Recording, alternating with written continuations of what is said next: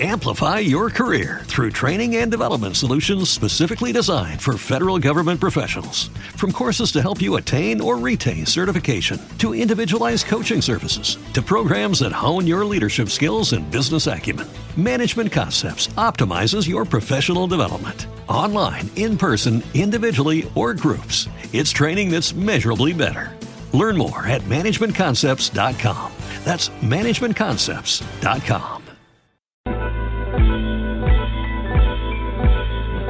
the basement, no longer alone. With my homegirl Terez on the microphone. Music politics are just chatting it up. Brunch in the basement, see that's what's up. You never know who might run through. Legendary artist or someone brand new. You miss a lot when you miss one day. At least that's what I heard somebody say. But it doesn't really matter what whoever says. It's always a good show with JaVonne and Terez. Yeah. Brunch in the basement with JaVonne and Terez. Yeah.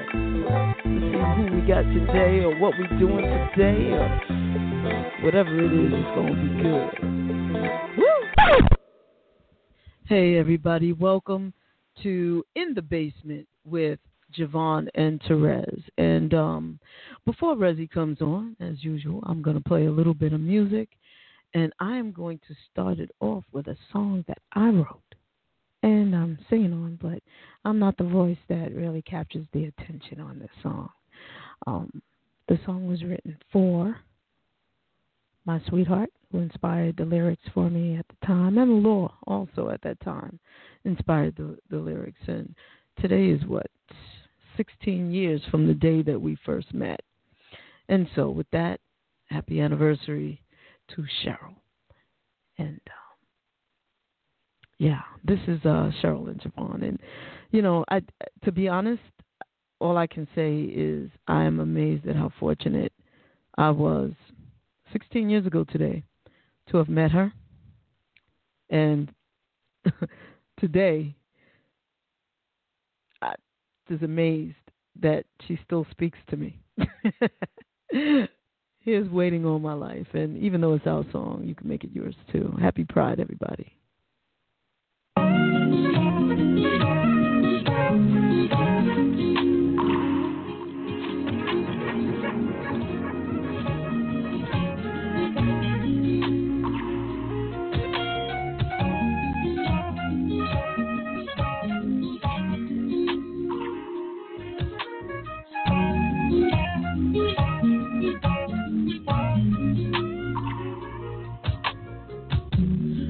Never been one to settle down. All this talk about gay marriage that's going round. And then the angels in the universe sent your love to me. And now I'm hoping and I'm praying that you will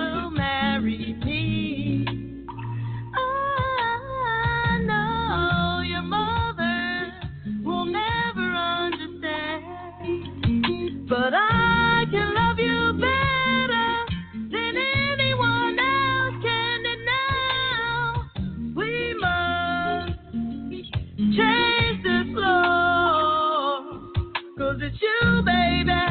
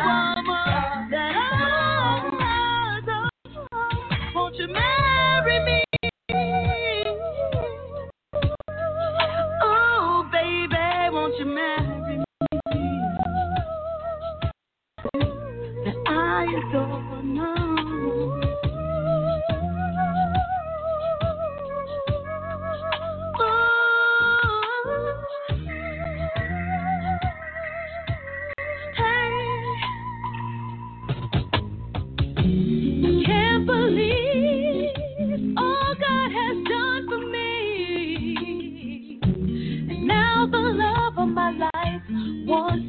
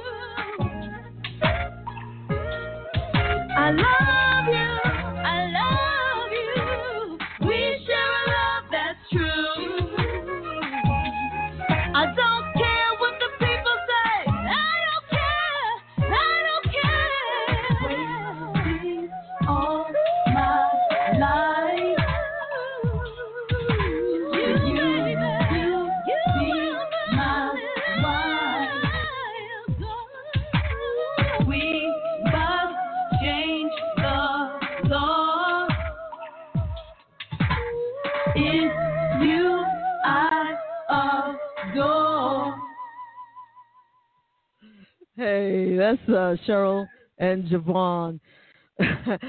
I I wrote. I can't believe it's been. Wow, I wrote that song when I wrote that song. I think in 2007. I wrote, yeah, 2007, and then when we actually, it was it. You know what? All roads really lead back to Chaka Khan, but in when it comes to music and production and stuff like that and and really um inspiration a lot of times roads lead back to your wife. Uh, check this out. So this song obviously I, I wrote about cheryl and i right? And this was prior to the laws being changed and everything. And we we did the song and then we did a couple of um shows and you know the song started getting a little popular as the you know the the cry for marriage equality became louder and so we started using that song. And i had um shared the song with your wife. I didn't know her. This is how this is how we really met met. I mean there was one time as a fan i saw her at a liberty game. Hi and i took a picture you know whatever. But that was then right? But then after this song i i sent it to her on facebook and I was like, please listen to my song. Let me know how you because I had heard that she might be one of the celebrities or people who might like it. So I was sending it to everybody at that time, and she wrote back, and she responded with, "Oh my God, oh." Because we did the the music video, I didn't just send her the song, so I sent her the music video to go along with it, and she she watched it, and she actually got back to me, and she was like, oh my God, that song, she said, that made me cry. Do you mind? And now that I know Mo, I have to say she's a waterhead like I am. We, we just, now that I know her, know her, all right, she cried. I would have cried too had I been her. But that, we share that. But anyway, um, can I share it with my friends?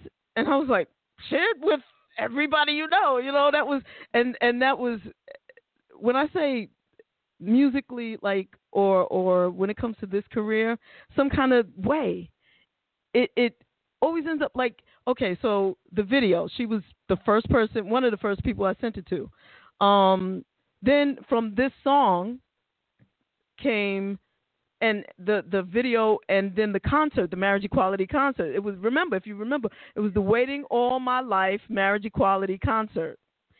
She was the first artist that I went to. First artist that came to mind. It's got to be Monifah on the show. She did it, and and really, I had gotten in touch with her people, um, just to find out initially how much and all this other stuff, and then um, I I didn't have my ducks in a row, and I said I'm going to get this together, and I'm coming back. And when I when I come back, I'm coming back for Monifah, and and I did that, and then when when I started with the the show, with the radio show, the podcast, she was one of the first people I was targeting, and now, look who my co-hostess is. It's you.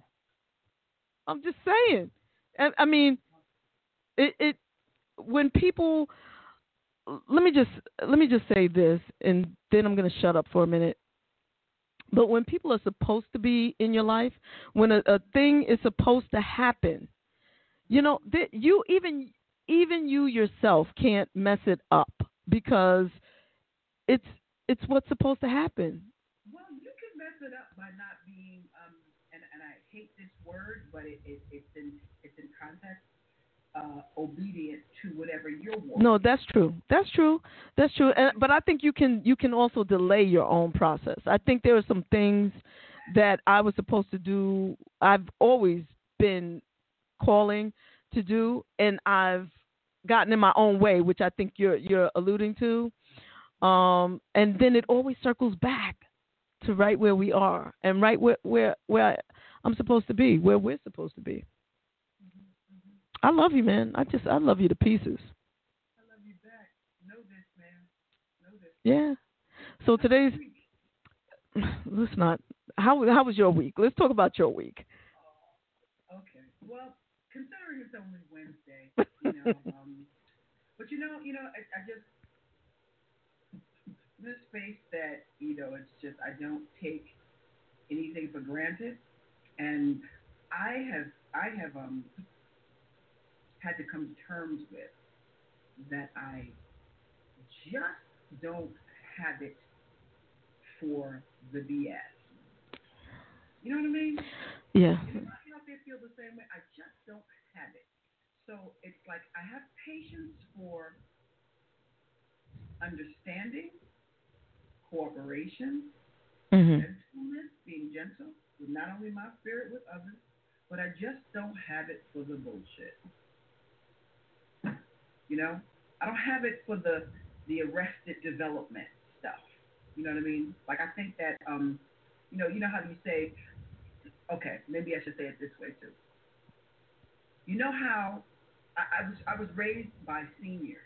You know, you know my my grandmother, my my great aunts were very much a part of my life. My mother made sure of that, and they were actually super cool. You know, all of them fabulous in their own right. But when I met them, they were seniors real singers, right? They did things at a slower pace, you know, and they made you just, you know, kind of. I think that's where I get my storytelling piece from them because they always had a situation to relate it to. Either that or I should have been a minister, but not. But anyway, mm. um, so I say that to say it's like um, they would say things to me like um, just just so many so many valuable jewels that all related to really making sure that you don't take your time for granted, you know? And when you get a certain point, you know that you can't really tell anybody, not that they can't learn anything, but 80 year olds, they, they earn the right to say what the hell they want to say. Now, that's why I love your grandmother, because your grandmother is how old for the people? She's 99 for the people, but she's been talking like that since she was nine.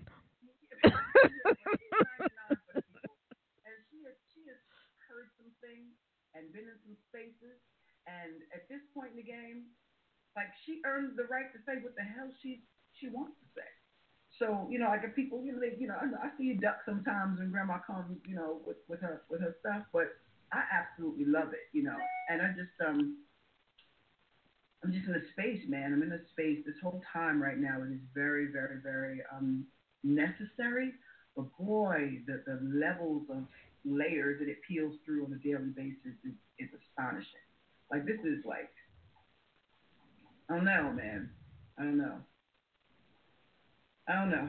It's, it's a lot, you know, and I know that it's palpable, you know, and you don't know, and you got people scrambling to know, and then you know, just it's a lot, you know, and it's a lot, a lot, a lot, a lot of grief, and I'm super excited um, today to have um, someone who uh, understands what grief is and, and, and has had her own journey um, with it. And um, man, we go back some disrespectful amount of years. so, um, and I'm, I'm super excited because you know there are a lot of folks that you know just like in our themes for Wednesdays have been very um, for the people in a holistic kind of way. A healing, yeah. And uh, she does this. She has this gift called voice, first of all. Mm. And separate from that, what she is doing, because you know, music heals. You know, absolutely. What sound? We're gonna drill down on sound today and what that does um, to to move grief. You know, particularly. You know. So yeah, I'm gonna peel that onion pop. I'm yeah. we're gonna get all up and through the weeds with with Miss Gina Breedlove um, a little later on. She comes on at uh, in about another 45 minutes or so, and um, you know, outside of just having a very Scooby Doo, uh, you know, that the voice stays up in here when she talks to you. That alone, you know. That's very soothing. Well, it, well, it'll do it for a lot of people. But yeah, I'm gonna I'm gonna lean back though, out of respect. I'm gonna lean back. You know.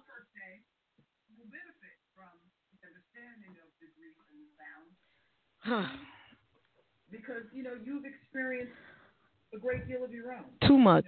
I, I think.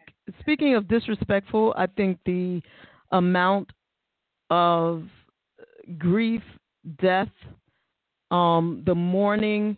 It, it, I, I I know that there's been there have been a lot of years that I've been fortunate enough to go a year or two and not lose anyone.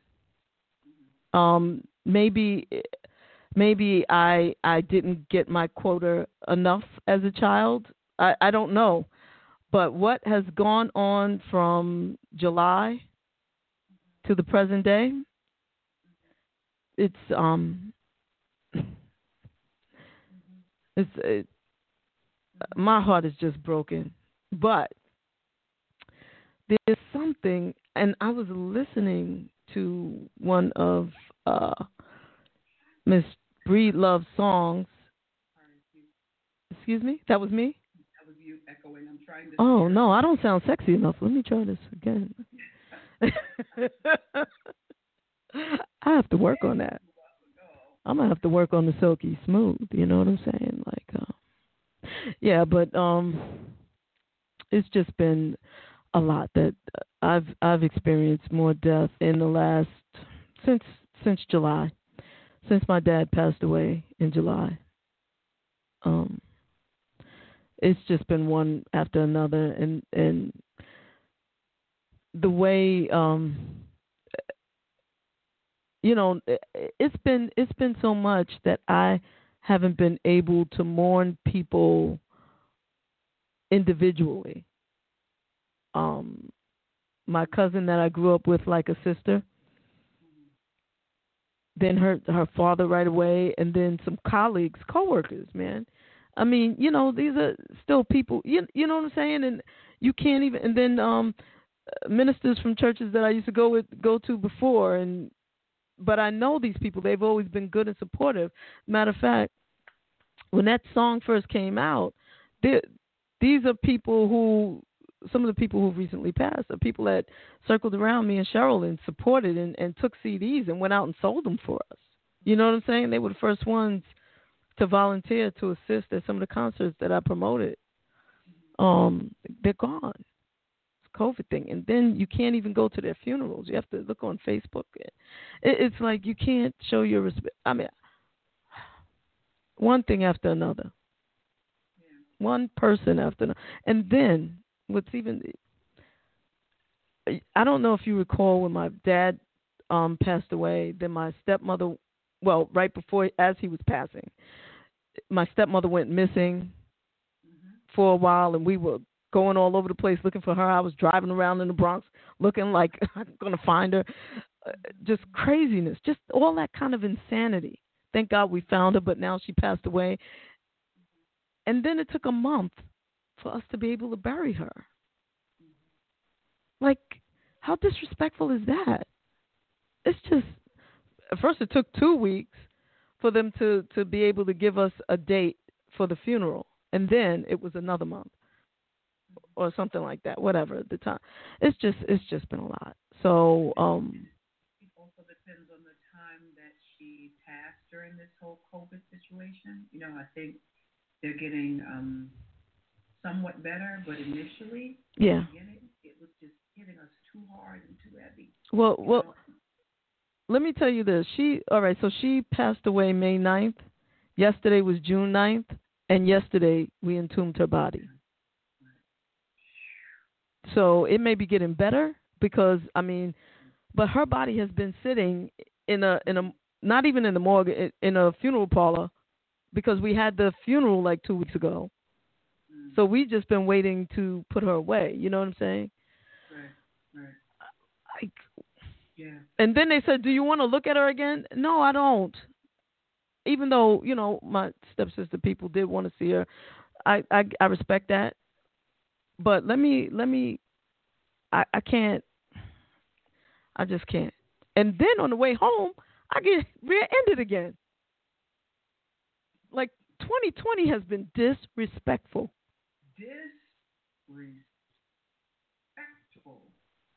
2020. I mean, you know, it's like you know. I remember 2020. You had so much hope, so much promise in 2019. But as soon as the clock struck 12, it has become one contagious catastrophe after another catastrophe. You know, um, I, I don't. You know, first of all, just again, let me let me send you a huge hug. I feel it. And condolences on that, you know, and and you know, I just um yeah, it gets a huge middle finger. Yes, Ace, I I agree with you. You know, it's like a huge huge middle finger from just back to back. I don't think we've missed a month where we haven't had something major happen, and then this jackass Jenkins in the, in the jackass Jenkins. I hope, what I hope they do is paint that house because symbolically, just the idea of calling it a White House is just at this point everything is on everything white is on my nerves. I just, I just you know, I didn't want to drink out of my mug because it was white today. So, you know, um, no, I don't mean that seriously. For anybody listening, I just I just said that that's what it immediately takes you to because you're just so overwhelmed with just stuff, you know. But you know, I, I wanna I wanna say this too and I'm gonna give myself a break because I have to learn how to do some breaks. You know, that's what I've been doing lately, putting in putting in stops just so I can breathe and kind of recalibrate. I was watching the um, funeral service for George Floyd, right? And Reverend Sharpton said something so profound that I would just like everybody, and this is my takeaway from it. So I'm going to redact because he said a lot of profound things at the at the funeral, but the one thing that he said is that if you want people to understand the magnitude or the impacts, because you know what you hear a lot of people saying is that you know you weren't a slave and none of your nobody you know was a slave. You only heard about your ancestors, and we're here. We're not enslaving you, but what Reverend Sharpton said at that funeral floored me. What he shared was that we as black people are reminded every single day that we sign our name on anything because every single one of our last names comes from a slave owner. Mm. Every single one. You know, for all the, the, the Smiths and the Williams and the Robinsons and the Harris and all of those are slave owners' names that we still carry. And you may, oh, that's my father's last. No, that's not your father. That is the, the, the last name of the slave master who owned your people. Mm-hmm. That's the last name you had. And we've carried that and carried that and carried that to the point where this is. You get it? Oh, I get it. I get it. We are, we are, we are always somehow branded in being connected as chattel in this country. You know, I remember when I was doing a lot of modeling at one point, and um, for other reasons, I never used my last name professionally. I only used my first and my middle name professionally. And in some arenas, I still do, you know. But I never connected it in the way that he explained it. Now he talked about it, and I invite you to go back because the funeral is on YouTube. Um, you can go and watch it. But when he gets to that part, he starts talking about finding his own roots, and his and, and um, visiting a place. I forget exactly where he went, but um, because I was so distracted in my own head processing that, um, it was probably re- it was really prolific for it to land that way. That we um, you know, we can't escape it because we all, you know, the Carters and the whatever it is, this slave name, you know, and it's it's it's just that we will never disconnect from what has been done to us, you know. So when you talk about that. Like we still wear that branding every day by virtue of the fact that we have a name, you know. Um, and that's all I'm gonna say about that, because that in and of itself is depressing. I gotta move some grief about that shit in my body. You know, I just, I, I don't know. You know, where it lands, you know, you get backaches and all kinds of things going on, and I just, um, I don't know what we're gonna do about it, Jay. But um, I know that we got to do something for not only our lifetime. I'm glad I'm glad I'm getting to see it in my lifetime. I'm really really excited about the breaking up of all of this construct. You know, um, the mayor of, of D.C. While it was amazing for her to have that street name, Black Lives Matter. I just hope she knows that when she's um, sending all that money to the prisons the way she is and uh, building all the prisons the way she is and be and and and uh, gentrifying all those neighborhoods the way she is and you know all of that stuff. I hope it all comes along with that. You know, she's playing hardcore politics over there too. I just hope it kind of hit her spirit in a different way because they're building new prisons as we speak and those conditions over there are quite deplorable. You know, so I'm just looking at every gift horse right now because um, uh, I think I'm and praying that a lot of this uh, these uh, would be good doers, whether they're in our suit or not, you know, in our skin or not, mm-hmm, mm-hmm. are doing what's necessary. I don't want to be distracted by the visuals. I want to see real changes. I want to see real situations.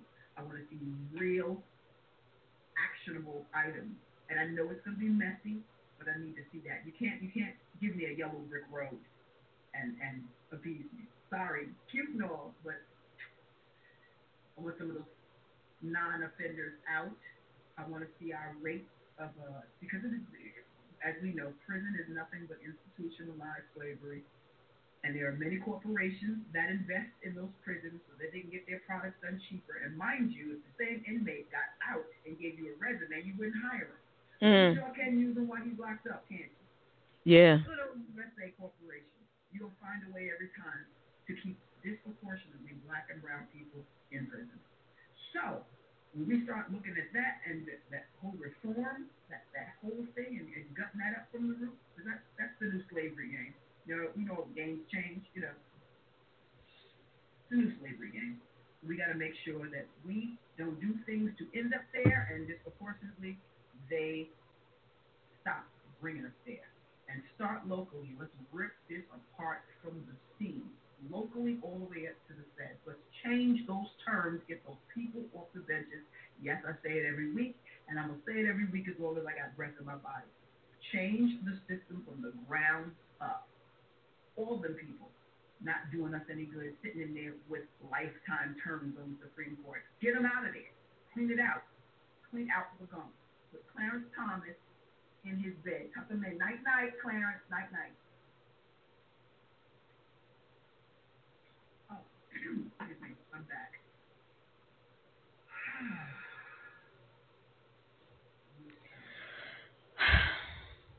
yeah, I'm glad we're having Gina on the show. yeah, but you know what? Good. I'm I'm glad that you're speaking your truth, speaking your mind and speaking your heart and speaking your spirit. You know? I want to I just want to say something that um a few years back and this is interesting, and this is before my current boss was my boss. But I think she was in the process of becoming my boss. Um, we used to have Black History Month, and she would kind of lead it and guide it. And we kind of related on that level there.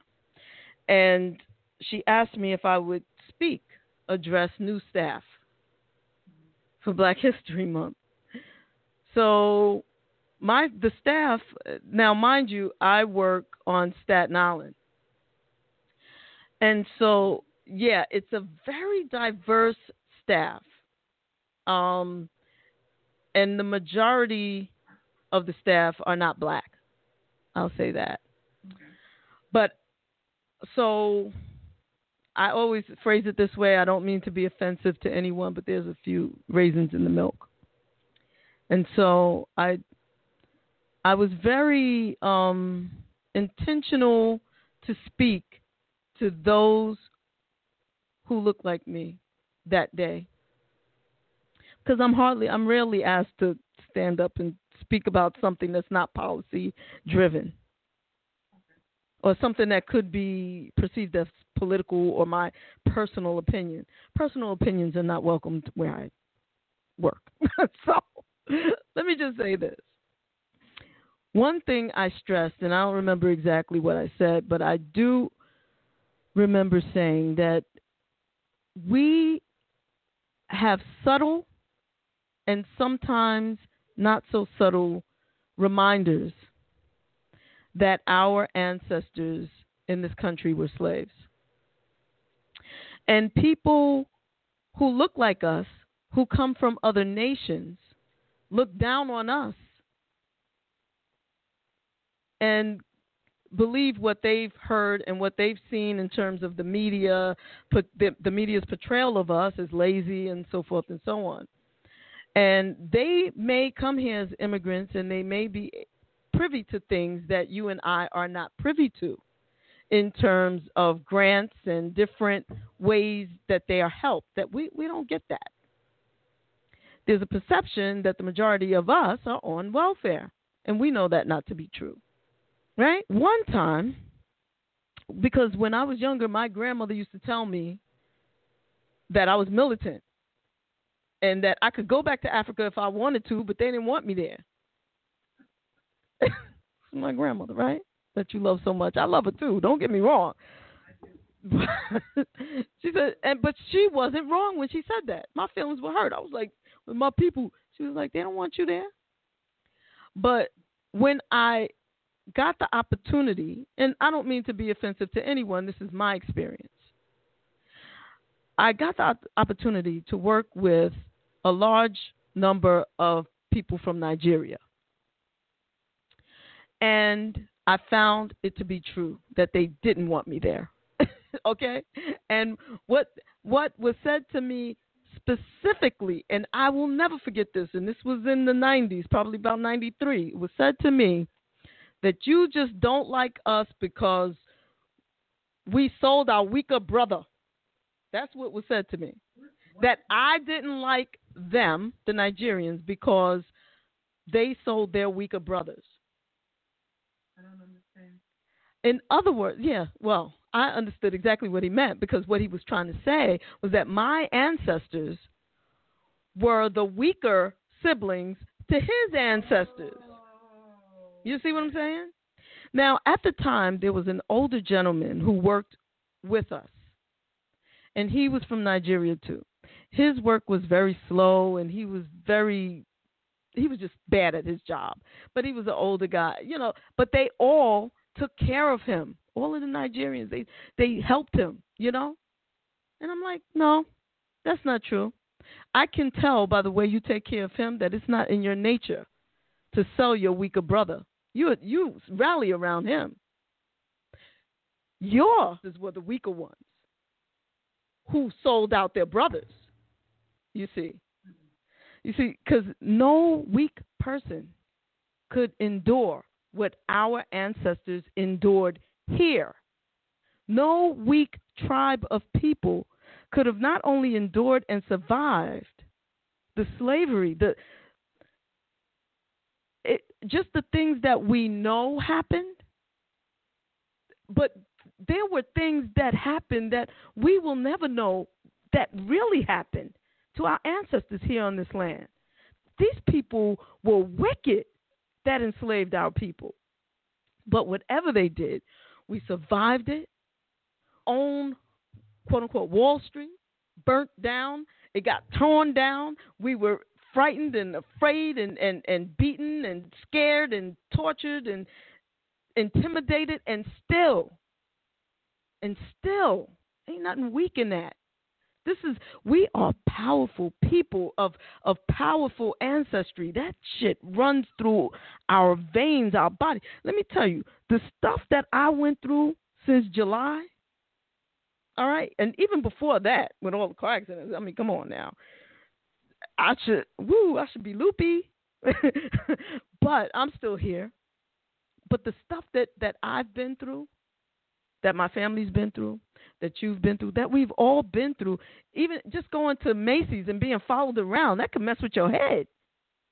You know?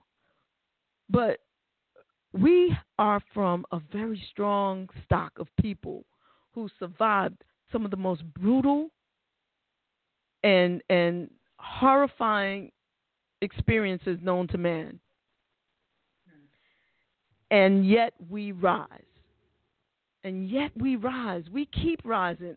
We keep we keep going strong. A lot of brothers come out of prison and have a hard time, but some come out, write books, write plays, live, have families. They're strong, man. They try to break you in that place. They try to break you. And when that's the, that's the epitome of institutionalism. Yeah. That's why you know when when uh, if we really start from a, a socioeconomic standpoint, we can have businesses that can employ and put the brothers back on their feet so that they are not discouraged, you know, and, and the idea is just to make it so that the prisons can't don't exist to that degree. Yeah. You know, we know the sentencing is not uh, is not in anybody's favor. You know, our access to care and services across this country is really garbage. And it is time. You're right. It is time to clear the benches and put some different judges. But see, that's why McConnell is trying to fill up all the. He don't care about nothing but filling those those seats in the, you know, trying to ensure that that that modern day slavery continues. I mean he's got stake in it. Absolutely. Outside of the power that he steals, what other power does he have? He's not magical. You know what I mean? He really, he really isn't. That's why he needs to go, and we need to vote folks out from the floor. And we also need to do. We also need to get together and and uh, pull pull money and resources and things together so we can start the businesses and and redesign it. Redesign it. Yeah. Because it's not gonna. We're not. We're not. We know that this is not going to change without a fight. The question is, what kind of fight?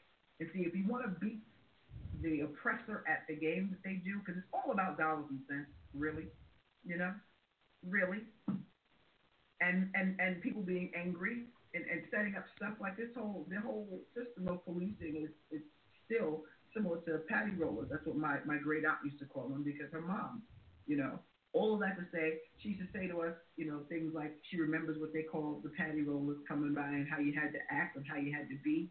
Mhm. Mhm. And at the end of the day, it's not much different now. You know, they police certain neighborhoods. But they're not policing the people, they're policing the property, you know, so they can clear it out, basically. Same situation. And they learn things that they've get gotten away with. The momentum is a, is a is a motherfucker. Because you got momentum on killing folks, it's like a snowball rolling down the hill. It's like, what, what? We've been getting away with it. What, what, what, what? What's the matter? You know? And we need to dismantle that police benevolence association across the USA and even other places too, because they just, you know, you got people that just don't um, deserve to serve or protect the people. And they forget they're civil service. And I bet you if we stop paying taxes in those areas, it would make a difference. You know? Yeah, well, First of all, they don't they don't realize that they're servants. No. That's the operative word there. Trained to think, you know. But the reality is, taxpayer dollars pay them, and anybody that's a taxpayer pays their salary. That's, Yep. That's the truth. Police departments are paid. Period.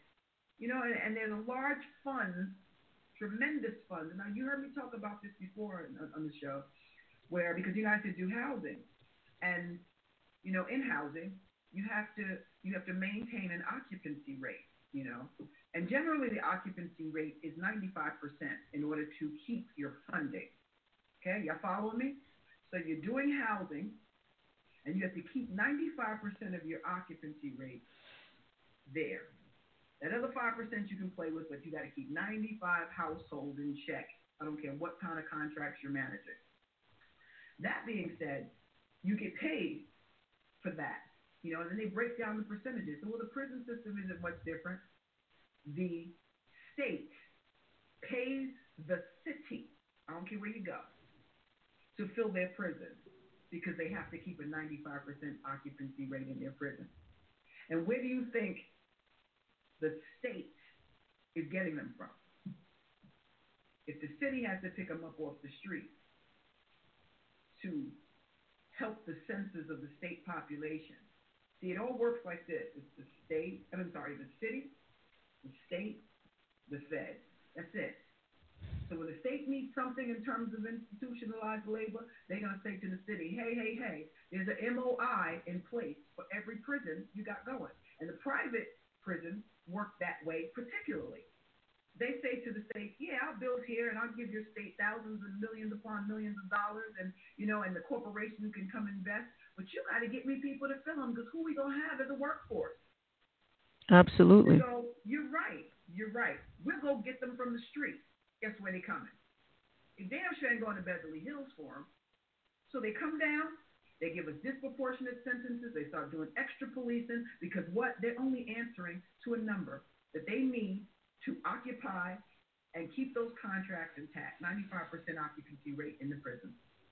So that's why they have it. And the reality is, institutionalized labor ain't nothing but modern day slavery, and we need to dismantle that. Exactly. Same corporations, the same ones that the prisoners are working for now. And I invite y'all to Google it if you don't believe me. Google how many corporations. You see, now you may have to peel a couple of layers in that because they really don't want you to know that corporations. Like I may just want to do a shout out next week. That's what I'll do. That would be that would be excellent, Rez. Like have some lists and let's start let's start blowing people up, man. Yeah. I'm, I'm gonna let you guys know that how many corporations that you guys may patronize anyway that actually are that are invested in these prisons that have the prisoners making things like your drawers and your your your good good clothing and your sneakers and all kinds of stuff. All these corporations that they have and all these people connected to these private prisons. Y'all don't really want to know that. I bet you stop lining up outside of Nike for one. Oops, hold on, let me just take a sip.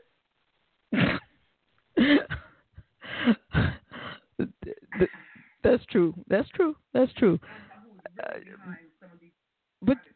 But you know what? You know what the worst the worst thing is, Rez.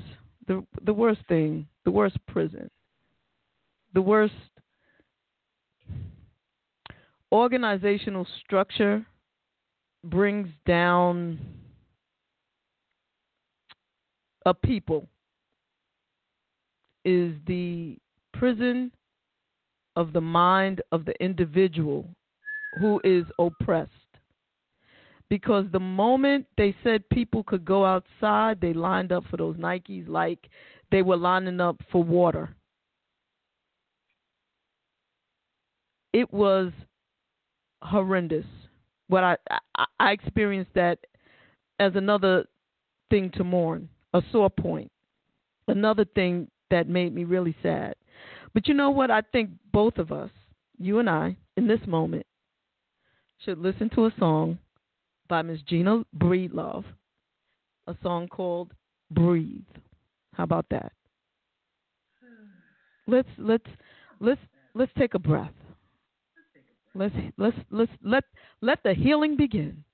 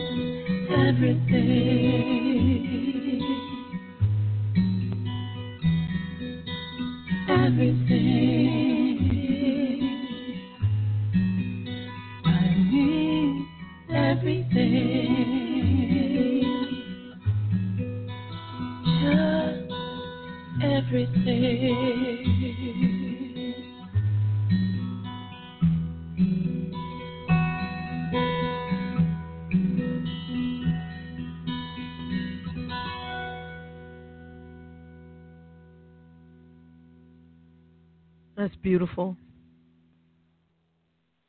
Just beautiful. Nice. When Pops came up with the list, which it's it's a struggle. Okay, do I do I breathe? Do I let this song do what it's doing, or do I look at this list and say, you know, I give some of these my money, and but breathe, but everything, but you know, Yo, listen, you like, you know, thank you. You know, we have the best. thank you, Pops. because he is going to, you know, and like I said, like, like, can can we give can we give Pops a, a hand a hand clap? I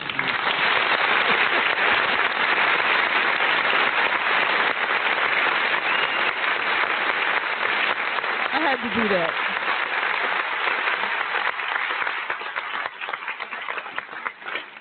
our producer, our friend, our our just overall love muffin. And no sooner than we're talking about something is he gonna put some of the stuff up that we were talking about. So here are some companies, just a few, just a little, you ladies right here, just so that y'all can check them out and understand how many companies have invested in prison systems that, and this is how corporations get down. So we may want to think as a people of how much further we want to utilize these services, and we may want to start a movement to get these companies all the way together because they're fueling what we see on the street. So when they turn around and give us a slogan about all Black Lives Matter or whatever they want to say, how much it really matters because it doesn't make dollars or cents. Right now, we don't want this trending. So let's read, let's read off a couple of them, shall we, Jay? All right, let's do it. Go ahead, you start. All right. American Express Company, Bank of America, J.P. Morgan Chase Company, Allstate, those bastards. Okay. Uh, Geico, ExxonMobil Corporation, BP America, Johnson and Johnson, Sara Lee, There goes my apple pie. God damn it. Procter and Gamble. Jay, you want to take it? Sprint. I've been having trouble with them anyway. AT&T, Verizon Communications, United Airlines, Wendy's, McDonald's Corporation, Fruit of the Loom, Mary Kay Cosmetics, and sisters, y'all don't y'all don't need none of that stuff anyway. Y'all fine just the way you are. You know that that that stuff ain't for you. Walmart stores and Microsoft. Um, you know what? I was what just came to my mind is we should write to or reach out to and we'll have a production meeting afterwards to figure out um, how we could best do this but we need to contact their public relations people and see who we could get on this show out of all of these companies let's see who we can get on this show and if we can't get any any of them we boycott all of them but you know what i'm saying i want to I I I want yeah, and I want them to have an opportunity to explain themselves. I believe in that. You know? Well, I think they are. Do what, what, what else? Well, you know, like what else do we need to understand about them funding and, and investing in prisons? No, I want I want to hear them say it. I want to hear them say it. I you you bad. You do that's what you do. Why do you do that? Talk to me. I want to hear it. Tell me. Make me make me even more upset and give me some righteous indignation. That's all I'm saying.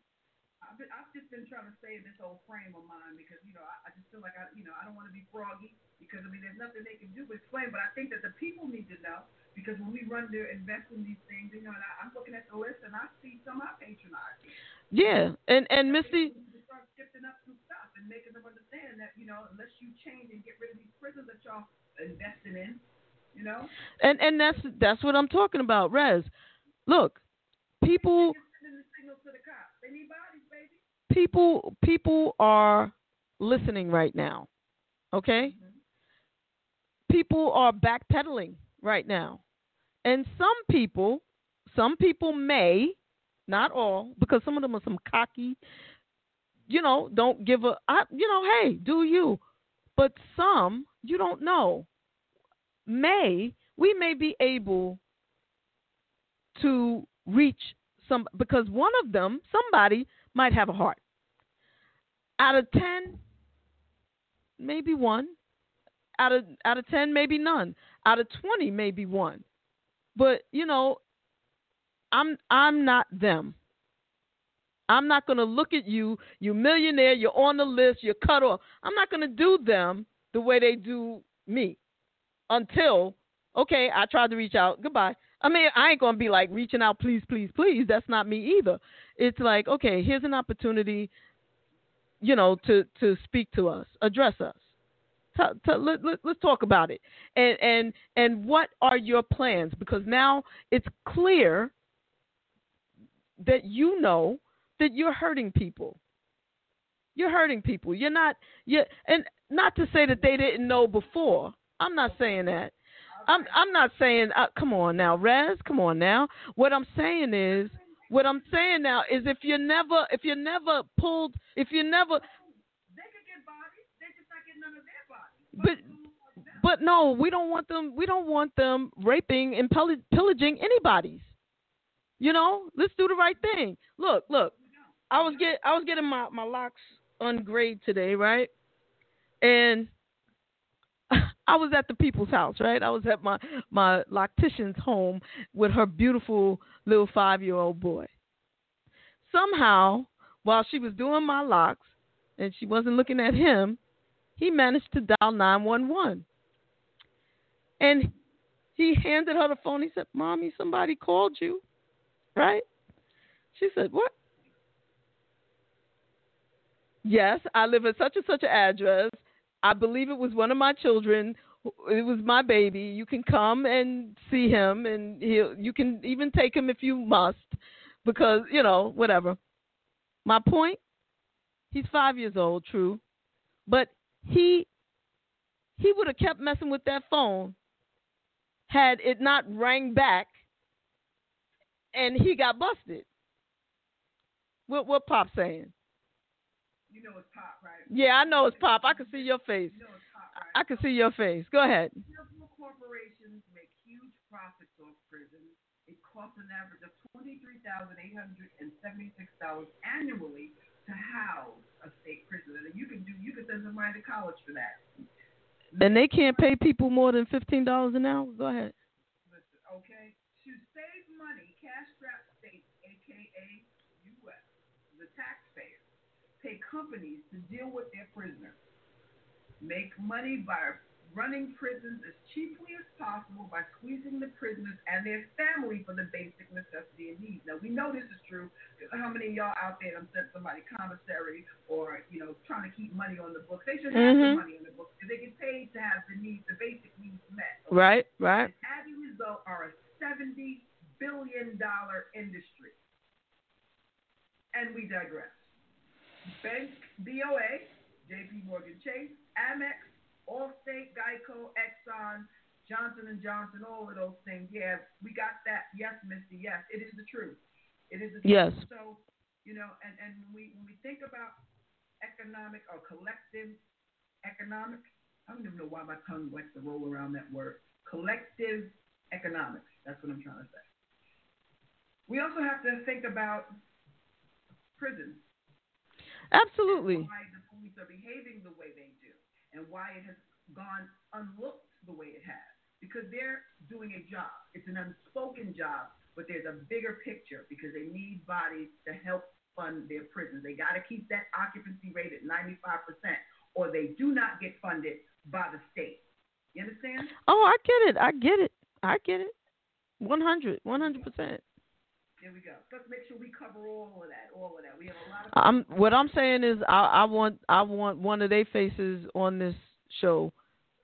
One of them, some representative, some little half-paid person, to explain or something. And what I would really like is, you know, I mean, guess best case scenario. What would you like? What What would you like? What, what I would like is somebody. I want to have. I want to get somebody who served time in a prison. Um, anybody know anybody out there that has served time that wants to tell their story that will share with us some of the things and products that they saw that they if they worked in various areas or industries that within the prison system you know, because they'll have them working. You know, you can get assignments in there, not necessarily a whistleblower, just somebody about telling them, telling um, us about their experience inside, and then we can know what what they were doing. Like, you know, once upon a time, you know, used to be a thing with making license plates.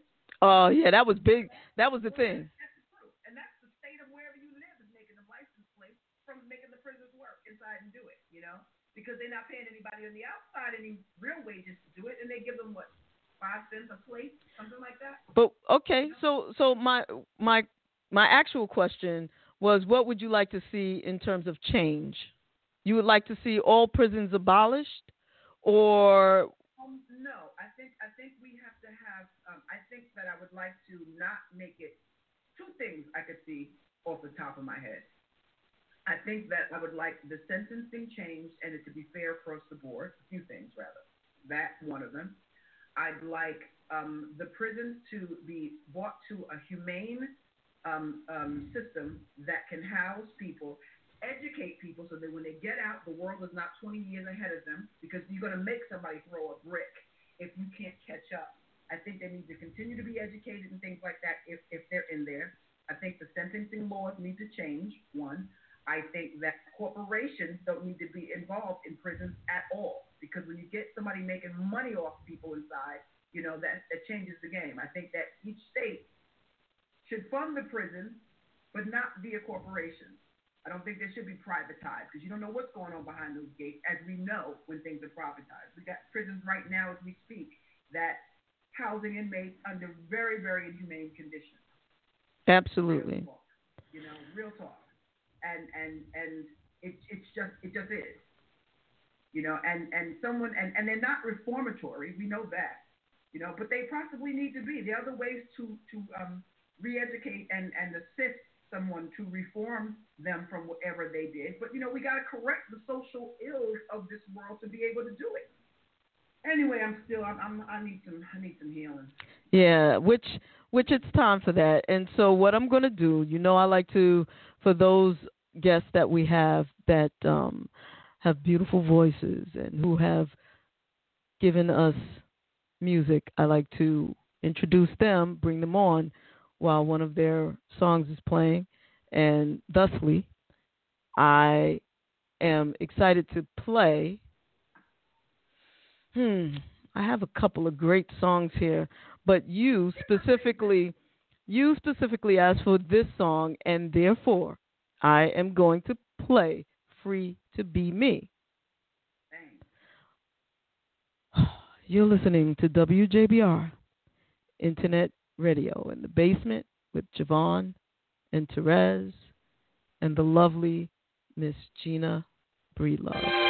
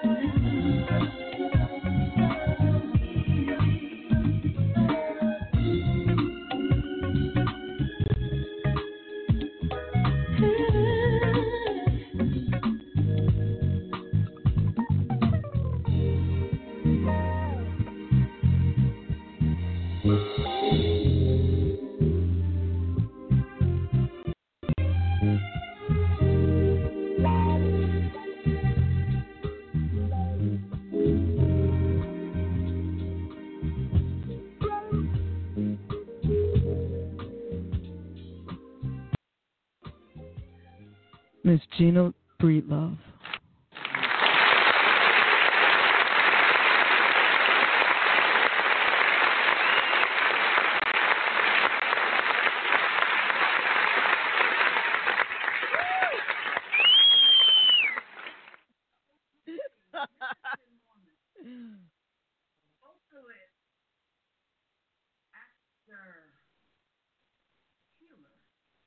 Life changing healing voice.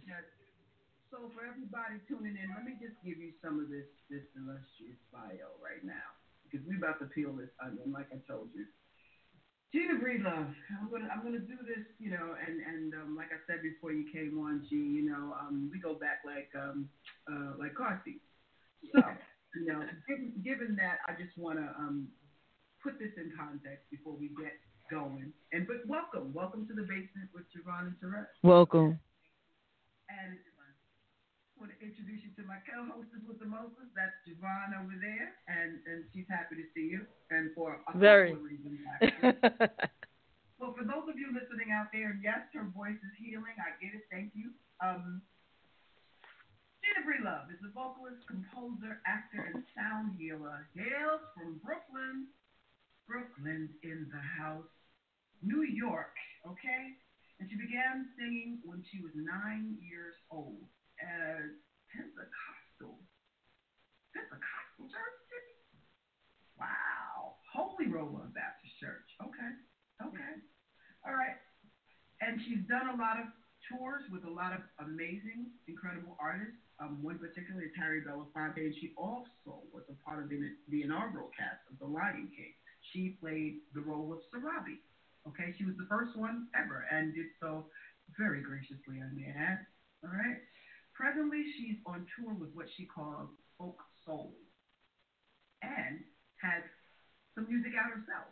All right. So Medicine Woman. We want to we want to peel the, the layers back on that. And two of her pieces that you guys can go get, um, the CDs are actually called Open Heart and the Language of Light, and they're available everywhere you can find CDs now. So we're gonna we're gonna circle back on those two pieces because as we play, G, this is a just to let you know, station is um uh, well, JaVonne, you know what? Why don't why don't you you help in that area? You know.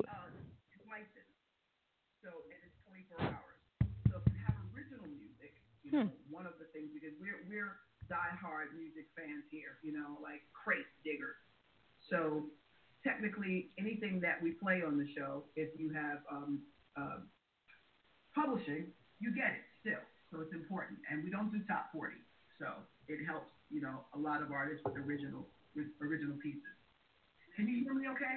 Am I coming through? Okay. My question is, can you can you ladies hear me? Yes. Okay. Okay. All right. Because for some reason I got kicked out of I got kicked out of the headset and I don't think my mic is working. I think it's going through the computer now, so we'll just whatever. I got you though. I got you. Good. Right. Good enough. But you're gonna join this conversation, Devon. You're not gonna back away from the grief. Just letting you know that right now. So tell us about sound healing. What is that for the people that you know need to understand, and how is that necessary in the work that you do, moving grief? You know, sound healing um, is myriad things, right? It could be um, that song that elicits a feeling from you. Um, it could be the drum that uh, creates um, an opportunity in your body to move.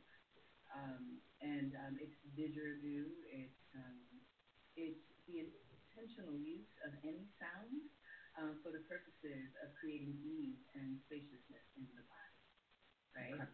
And so, um, as it comes to my office, I use my voice uh, chiefly, and I teach other folks how to use their voices in service to wellness. Mm-hmm. And what does that what does that look like? You know, um, for my, I do circles and I do private work, and so um, do one-on-one work with folks. I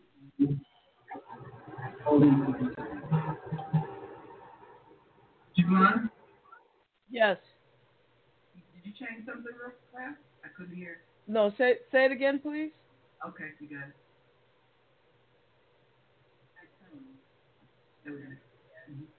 Um, and my work, I mean, sound, the efficacy of using sound in healing work is um, well documented, right? Like anyone can go to Professor Google and, and put in sound healing, and so many articles will come up. There are folks who use um, sound waves and vibrations to disrupt cancer cells. right? And so, um, and it's and it's been, um, you know, um, just like so much, there's so much that goes on um, around the medicine and the power and potency of it. Um, but my connection to sound is more rooted in spirit. And so, um, and my work is, um, I've been doing it for 12 years now. But sound is something that I've always used on my own body uh, to create calm.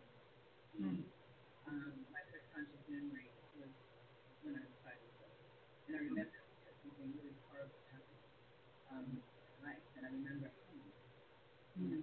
Humming. Although my family tells me that I just I came up with humming and sounding and, and making noise and singing, incessantly singing. Mm-hmm. Um, but for me, it was a very private practice. It was just the way that I conjured, you know. And I remember um, my grandmother was humming. Um, you know, um, when, when, when I, I began to equate it with when she was feeling so stressed. You know, um, that she would hum and she would rock and, and mm. not just hum her body, I could see, but also change the energy of the mm-hmm. So, but I didn't make these connections until much later. Like I didn't mm. have a language for what I was doing. It was just my body needed to do it. Needed to take care of it.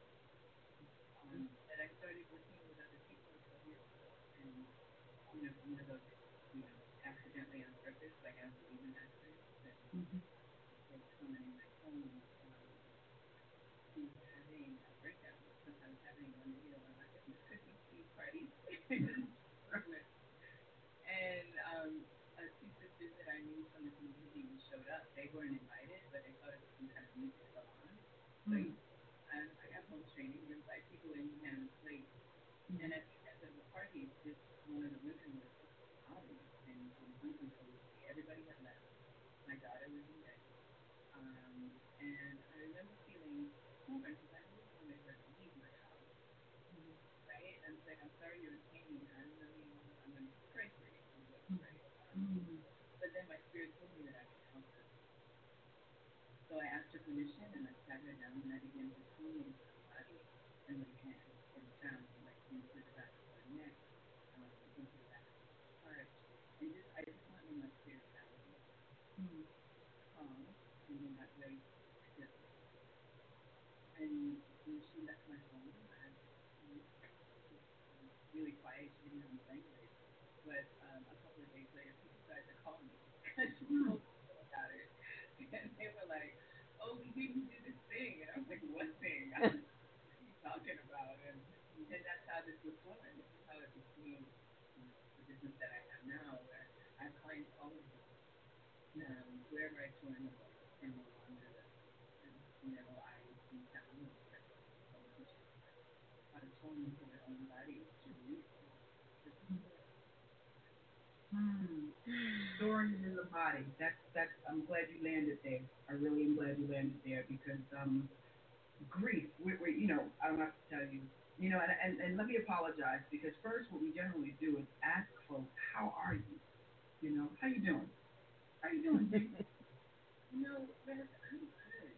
Um, I, you know, um, I moved to a very tiny town about two years ago. My spirit led me. Um, I was living in the Bay Area um, with my partner, and at the dissolution of our marriage, um, I was looking for a quiet place for meditation. And I'm a miracle, you know, but I knew I couldn't go back to New York because of all of the grief work and, and, and fear and rage work I was doing with people. I knew I needed some quiet. And so I place on Red Bear Trees and a river in Georgia. And um, and it's in the Pitcairn, in Pitcairn, the landscape beautifully. Mm. And so um, I'm I am. And I'm right now, I'm booked out to August. I'm working every day because we need it so. Yeah, let's talk about that need. You know, um, we are living in a time, you know, that is certainly unfamiliar. You know, I feel like a fish out of water. And like I'm telling JaVonne, you know, uh, daily you just don't know what you're riding, what wave. And, you know, and then, you know, I'm working from home now and working with others and interfacing with others and waves of things that you're going through as what's going on in the world feels like this, you know. And it's helpful to me to get up early, as I like to do, and just be still, you know, just be still, quiet, like no noise, nothing. I'm able to focus and then come back. But it's a current out here now. When you say, do you feel any of that? I mean, I know that you got the environmental thing, but the current. I feel it in the middle of the night, like around four in the morning. You know, mm-hmm. um, can feel it. Um, you know, and so, and I do what you do. I get out, I pray, I sit, I meditate, I find the sound of my own voice. I locate my own correction, and it brings me back to um, but we are all inexplicably insecure. You know, it's one of the reasons why, um, as a leader, even, but um, the horror of what happened and to all of us, there's so many, right? But there was George Floyd and and Bowman and the sound of the like there's not a soul unless of course you can't feel like that officer, you know, like you're sociopathic and there's like things like feeling in your eyes like like people aren't real. Um, but you can't you can't connect to them almost even for a moment. I mean you see it, it's global, the movement is incredible. I've never seen anything like it. Um, and um, but you know, we all understand that kind of heartbreak and you feel a collective heartbreak. Whoa. Yeah. it's absolutely overwhelming. Mm-hmm, mm-hmm, mm-hmm. JaVonne shared openly and, um, that she's um, lost a lot of people in a very short period of time, and she talked about that. I mean, just yesterday. And I'm not putting you out, JaVonne. I'm just It's you know, okay. were talking before. I don't know what, at what point you tuned in, but um, I've been really grateful to take this journey with you. oh, that's dope. I mean, could have pulled you in earlier then. You try to you're supposed to break, so you know, because I know that everybody's experiencing a lot of um, a lot of screen time, so just try to reduce it to an hour, you know. But um, you know, grief in the body and where it, you landed someplace before where you talked about grief in the body. And what advice? And I know that you know that may be the wrong word, so I'm, I'm, I'm I need your help here. Okay, what can you do for people that are trying to relieve their body of some of grief? I know it's a process, but You know, it is, it is indeed. And, um, but I heard a terminology recently that I really love, which was a, a listening partnership, you know, listening partners, um, because we're moving away from advice, right, and, and or thoughts. And so I can absolutely share practices um, and acknowledge and, and honor that because, you know, like you, you so powerfully um, shared um, talking about the eulogy as um, as eulogized by Al Sharpton, talking about our names, right? And so uh, our names, our lineage, our line, our connection, our our knowing of ourselves, ourselves, and we've done incredibly, gorgeously well. You know, I'm so in awe of Black people and Black joy and the of Black joy. It's the most amazing thing ever to me. Like, you know, that still after all of these years, we're not like ganging up in posties talking about revenge. We're talking about equality and equanimity and love. You know, we are a people, right? We are wonderful people. Um, but other things that were taken from us, right, were our practices, our rituals, our, our spirituality, right? Like um, and so our ancestor worship, which of course, like there's been um, um, um, so much reclamation there. Um, but I have not seen a lot of reclamation around how to move grief, rituals to move grief, right? And there are in our lives, in many cases, practices to move grief because grief, like joy, is and the movement of it, like touch, is essential for the body to thrive. And so, um, so um, we stuff it, we move it around like it's, you know, like it's a hot stone. We put it here, we put it there. It gets caught in the throat. It becomes like the weight of the unsaid. We keep swallowing the same thing over and over. Um, so sound is just one um, practice, right? Using the sound of your voice to go in and get to. Um, humming is a beautiful tool. Um, um, songs are lovely, but sometimes we get caught in lyrics, and so the lyric will dictate where thoughts go, right? But if we start with um, a hum, you know, and just a low hum, humming to ourselves when we have a quiet moment, humming and moving our sound around, like breathing and directing our sound into our body, and seeing and being curious about what the reveal be. Um, you, that we absolutely have to stop. We have to pause for grief to flow um, in a righteous way, right? Sometimes we just get so full, we just explode. Um, but uh, to be uh, more surface to the body, creating time, creating that hour. Give yourself just an hour. You deserve an hour of your own attention time. And um, to sit quietly with yourself and to hum, you know, and allow and to travel. And to be curious about what wants to be revealed. You you will find that there are things queuing up for your attention. Right? It is honorable, it's honoring to grieve for the passage of a loved one.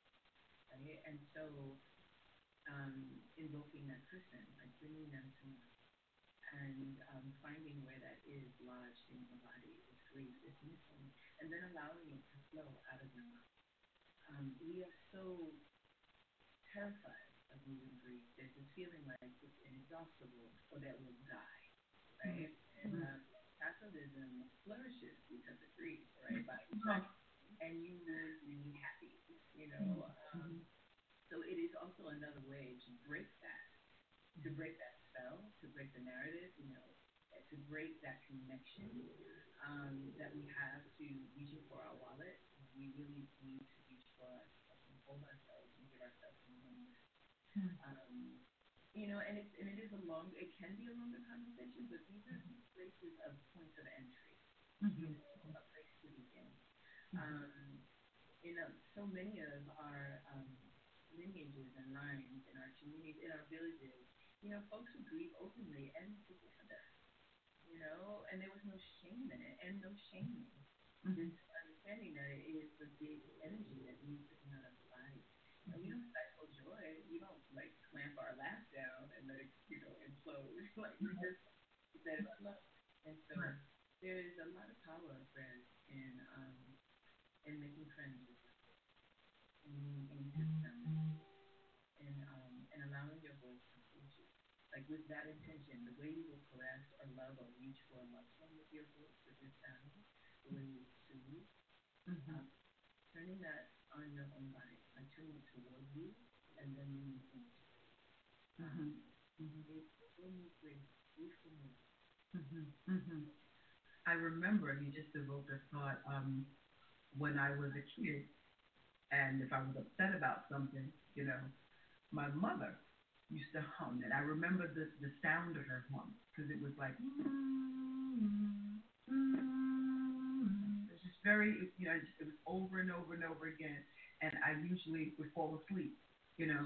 That I remember that specifically, you know. Um, and I don't even know if she knew what she was doing at the time. I just think she was just rocking and she was just holding. And then eventually, she put me in bed. You know, um, I used to suffer from headaches and uh, so at some point in the night, I would break out and run in her room, and she would just. It got to the point where I remember her just lifting the covers when she heard my feet coming, and just you know she didn't have to turn over. She just lift the covers up. I jump in, and she just put the covers down and go to sleep. You know. But I remember that particular um, piece about swimming and and um, finding your voice. You know, which I'm translating now to be that, but at the time it just felt good because I felt the vibration of her chest. You know, as she rocked. Mm. Just you know, real simple. You know. Yeah, I mean, you know, I mean, we have um, my people used to say, "Don't put your mouth on that," right? right? So, like, we all have a version of that, like you know, our porch wisdom, our people, and it and it's just like the sound. Sound is a thing. Words are, are living. Words are alive, right? right. And um and so speaking the word um is a very powerful casting. It's a very powerful conjure, you know.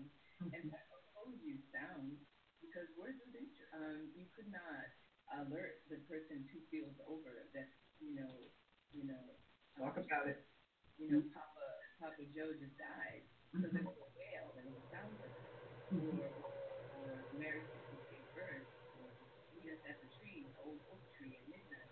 There was sound, you know, and of course there were also songs. There was poetry, you know, roses, you know. Mm-hmm. Um, sound, sound is, it's, um, it, it is meant to, to carry vibration, and it, mm-hmm. it carries with intention, you know, mm-hmm. it's, it's also unfinished. Like we can tear down, and we can tear something open, and, um, and we can decimate a spirit by our words, by our sound. Mm-hmm. or we can just um, order that, that, that, that, that, you know, that carries and continue to work you're free. You know, that more effectively and more immediately than when you're a child. You know, where I would say things and I would watch her like, Mm. you know, and I would totally catch myself and I would have to apologize and and rectify, you know, and put another thought to it. You know, and place that Mm.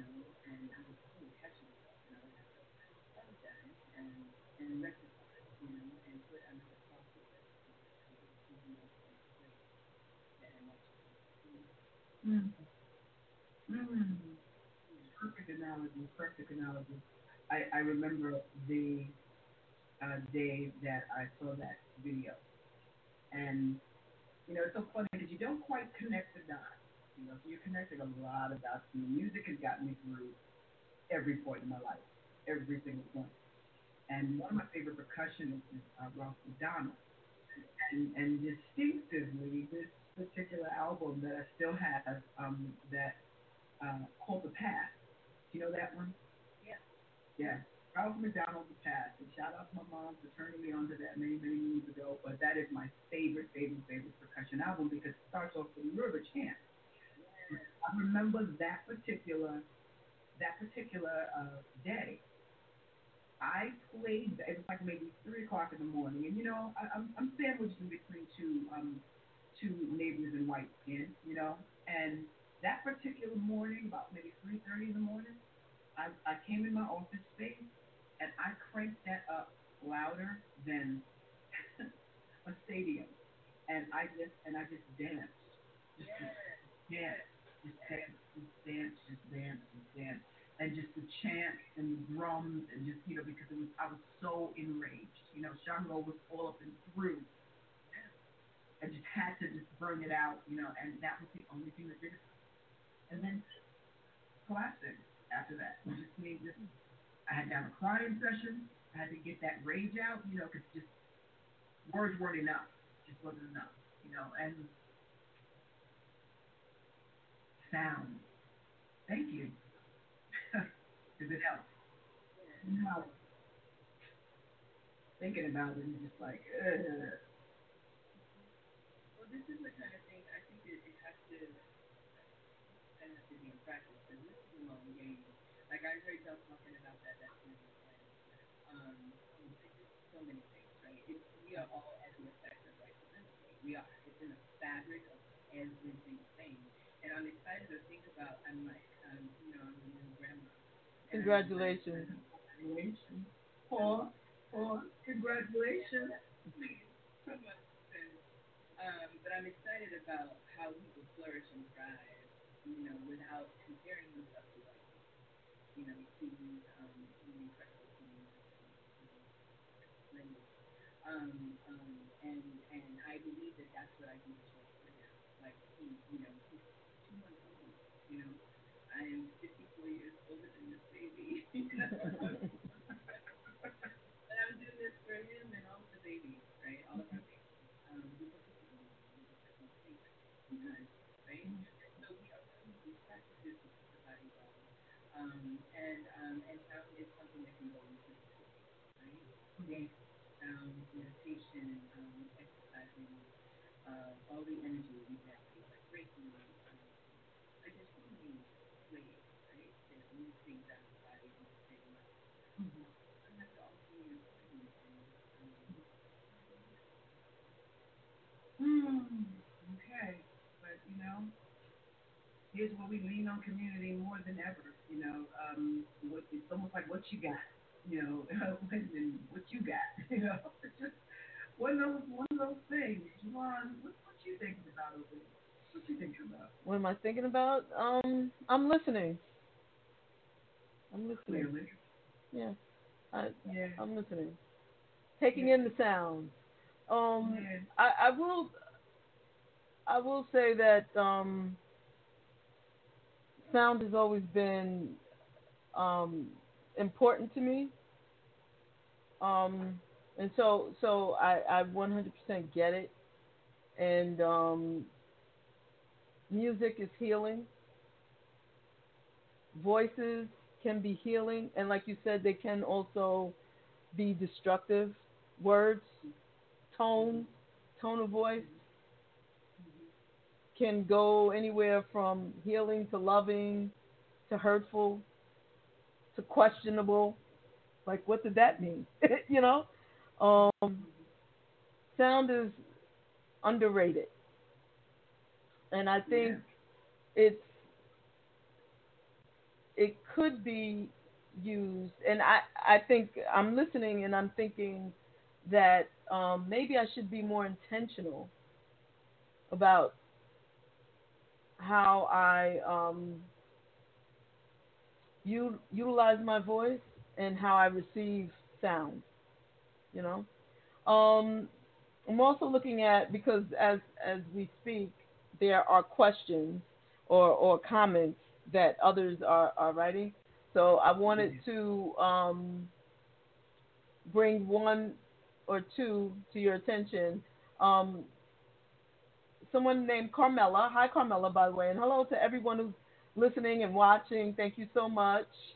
Um, Carmela wants to know if it's normal to fall asleep after a sound healing.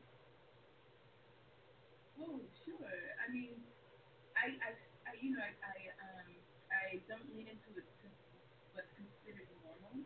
You know, I really, um, it could be usual, right? But we all have different responses, right, to sound. And sometimes falling asleep is the body's way, I feel, of being merciful, you know? Because one of the things that sound will do, um, it will elicit memory. Sound can go into the body and pull memory. And um, in all my years of working with other people, I've come to know that the body will not release anything that the spirit is not ready to hold. Right? But sometimes the grief is so big that people just fall asleep and just and, and, I think of it as, as mercy, like it's a way of caring. They check out, you know, and and then because um, I've had clients fall asleep on the table, um, wow. and then when you come to after just taking a moment to fall, you feel like you have more capacity, um, and so it is quite usual to fall asleep, um, and sometimes you fall asleep because you're tired, you know, you're tired. right. And somebody, it's like somebody holding the back of your skull as you rest, like you just drop in. And um, and sound can do that as well. It's like rocking a baby. Mm-hmm. That's a lot about right now. Again. that is beautiful. Yeah, quite usual. And um, Carmela also wanted to know if there is a ritual for letting go of anger from our ancestors. You know that that that um, I was just talking to a client about that today, right? Um, and I know that we have like part of coming in a line, right? Loving yourself fully, uh, the mothers of mothers of mothers of mothers, me and my daughters, right? Um, that we can we can absolutely heal roots from it. Mm-hmm. Um, and um, and there's like different practices, and it and it is really where that grief may be in the in the body, you know. Um, but when it comes to rage, um, rage to me like grief that if it's not moved and and not um, um, released and, and jettisoned from the body, it can wreak havoc on the body, right? It gets caught. Um, I believe um, completely that um, stuck energy becomes disease, and um, and it can occupy in the body, you know, hardening around the heart and the liver. Um, and this this whole knowing of so and so died of a broken heart, like that's real. That's real, Mm-hmm. you know. Um, and so moving rage to, me is a physical act, um, and um, you know some physical some physicality. Like I was talking to a client today about kickboxing. You know, like woo, touching, moving. Um, um, if your body it does you can't access that with your body, um, there are rituals for banging and breaking.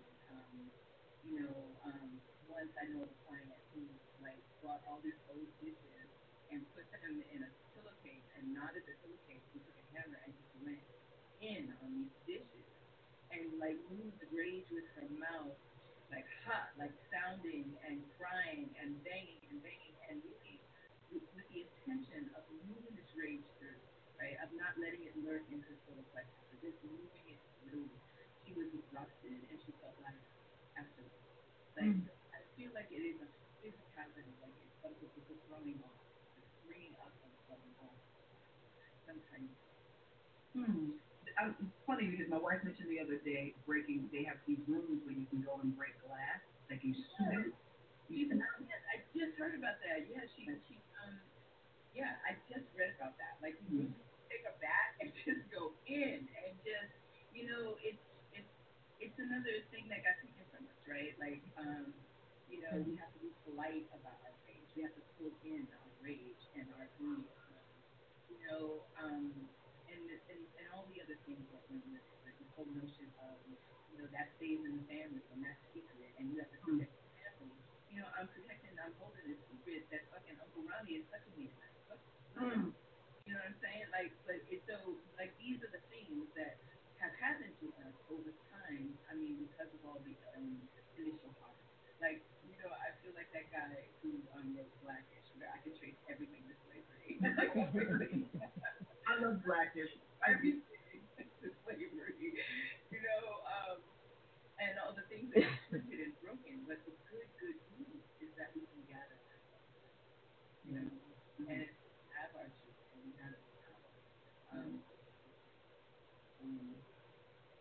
The only thing that brought me joy a couple last week, I think it was, and, and this is gonna sound completely ignorant, of course, and I love it.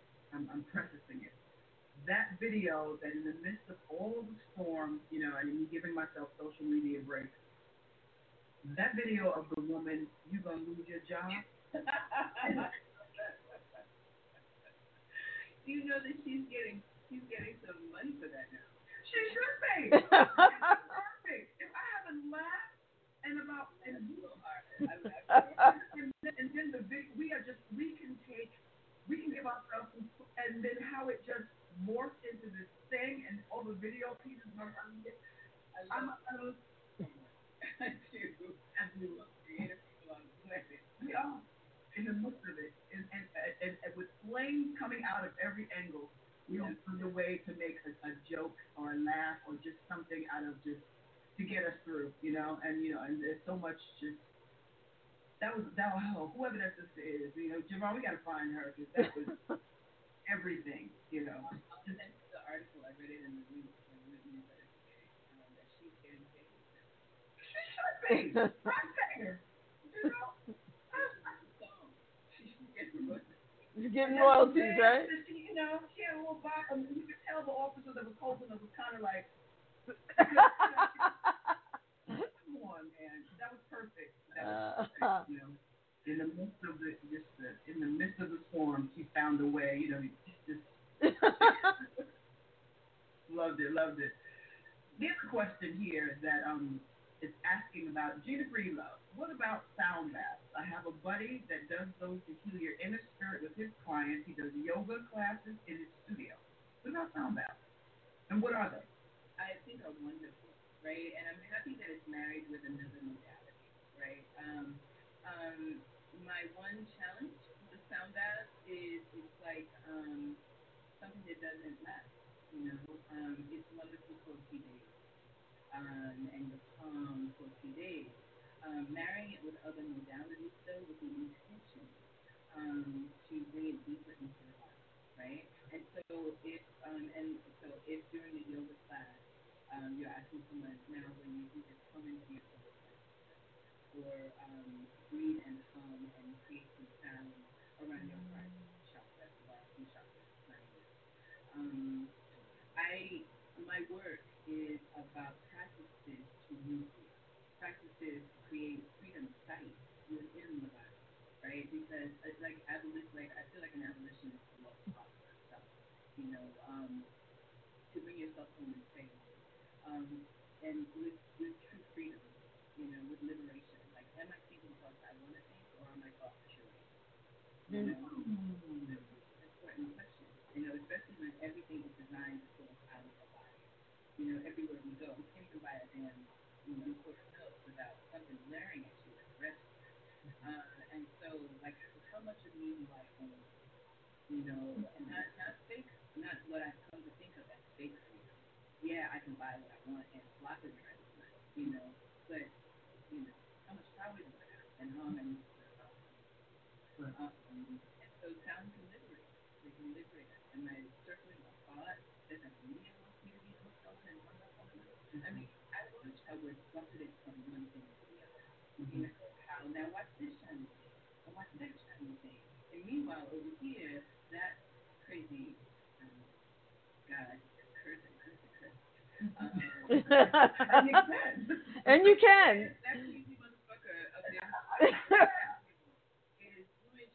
I know it's not in. But the the laws that are being passed and things that can and I mean, a law. You know that it is a criminal offense to to protest against possible freedom. I mean a peaceful gathering, right? If I am protesting a peaceful gathering, I can be in jail and fined. That law was passed under right after COVID shut down. You know, and so it's insidious, it's nefarious, um, and it's ancient. It's old. I mean, not you know, four or five hundred years old. But we, it's a long game, and we have to be vigilant. You know? Can I say can can I just say that the sound of you um, saying motherfucker and whatever else, it really lightened my spirit a little bit. So please, you you cuss well, and I like it. It my body likes that. So please, more of that. Thank you. Oh, I love it. Oh, that just loosened something up in my shoulder. Gee, I was feeling tight. Yeah, I was feeling tight there for a minute. That's it. Fuck, fuck. Yeah. Yes, this is a game. no, no. So it's like, yeah, we are, yeah, so like you said, man, it's like community. Like, what you got? What do you do? Bring what you bring. You know, bring all of ourselves to the table. You know, for every person, um, young folks, um, your 20s is young and now, right? So that feels like they have medicine to share, but they might be nervous about it or shameful about it or hesitant about Like, oh, I do this thing where I lay hands and I can feel the energy. You know, like, come on and bring it.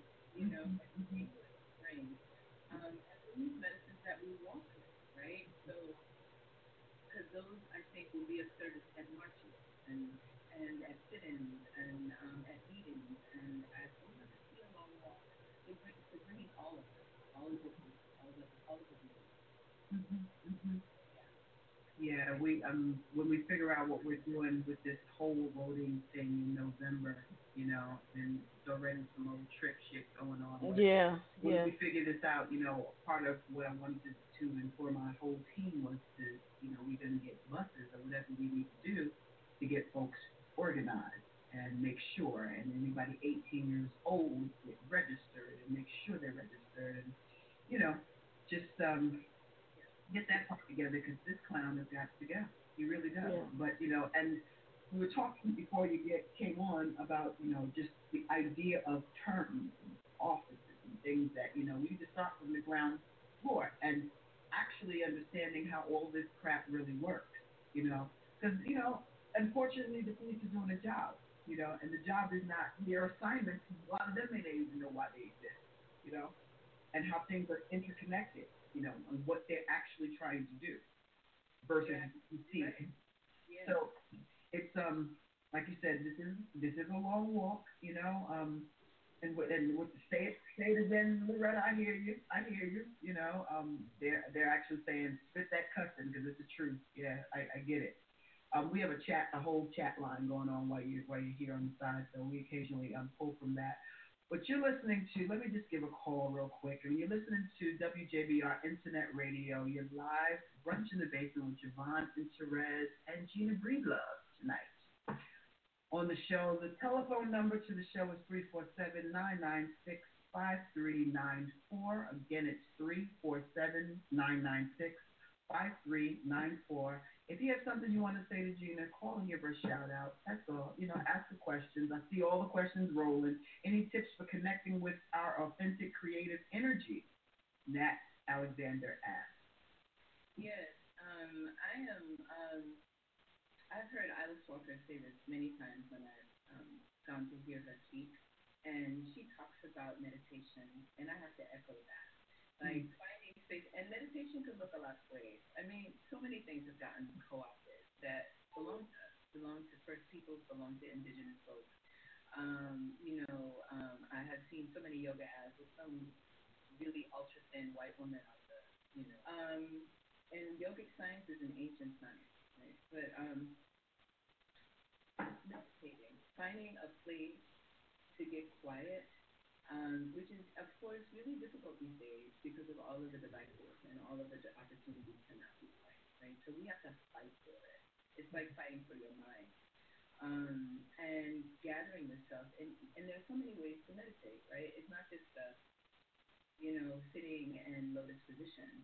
There are walking meditations, you know, where, um, you know, that walk to the subway, you decide that on this walk, you're going to notice light. You're going to notice the way light falls on you, right? Mm-hmm. And so you're just going to notice light as it filters through, as it lands here, as it lands there, as it lands on your skin. You're taking yourself out of the usual thought path. So even pushing ourselves out of the usual narrative, even for a moment, creates this spaciousness, this breath, right? And so if you can extend that, right, and take some time to just focus on your breath, you know.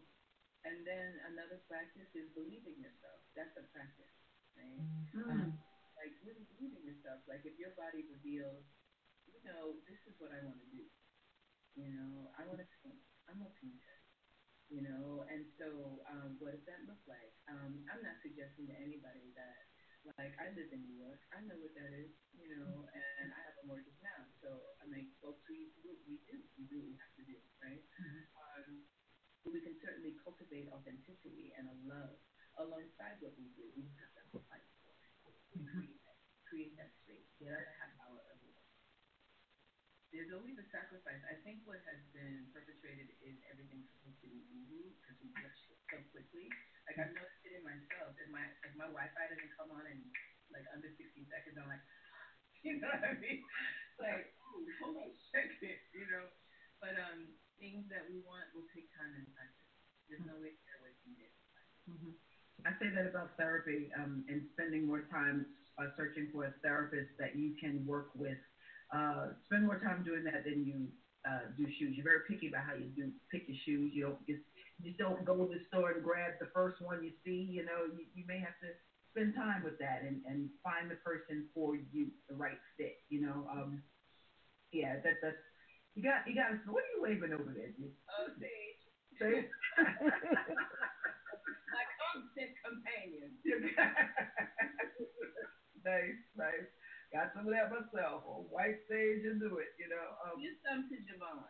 Give some to JaVonne. JaVonne, you want some sage? We're gonna get some sage for you, JaVonne. Yeah, I could but use some sage. You can use some sage. I really could. Yeah. Yeah. And you can make a bath out of it too. Oil a chunk of it. Really? And, um, and heat, and then pour it in the tub. Or if you don't have a tub, you can bring it into the shower and clean your body with it. So much of the energy. Mm quiet energy. You know what? I'm I'm we're gonna have to have you back when I'm after I'm able to lift some of this. I'm a lot of fun at parties and I have a great, great energy most of the time. I'm a barrel of laughs. But tonight tonight I'm just not that funny. Thank you. I, I feel like I'm giving you the shiny forehead version of myself tonight. And um but you know, I'm I'm really, really taking in everything that you you're saying. Um, I, I think that you are an amazing, amazing spirit. You're beautiful. You're just beautiful. And I'm stuck there and, and it's a good place because in this in this darkness, you know, that is 2020 for me. Um, when I'm a- able to see um, beauty or light, you know, I just want to stop right there and and soak it in. I'm in awe. It's like I call I call Terez Sunshine because she's my friend, and when I see her, when I hear her voice, when I get a text from her, I, I get a ray of light, you know, like a healing. I think I think that healing comes in so many different ways from so many different sources, and I think that our senses are all capable of, of absorbing and giving healing. Um, I think also that we, we, we give and absorb pain through those senses as well. You know what I mean? And some, for me, there's been an influx of pain and not enough beauty. And so forgive me for my just being like present. Uh, you're beautiful, and and you're you're diverting me away from a little bit of the pain, and yet I still feel it. So it's it's. She's easy on the eye, right? Yeah, she's very easy on the eye. Shut up, Terez. I'm trying to be professional here.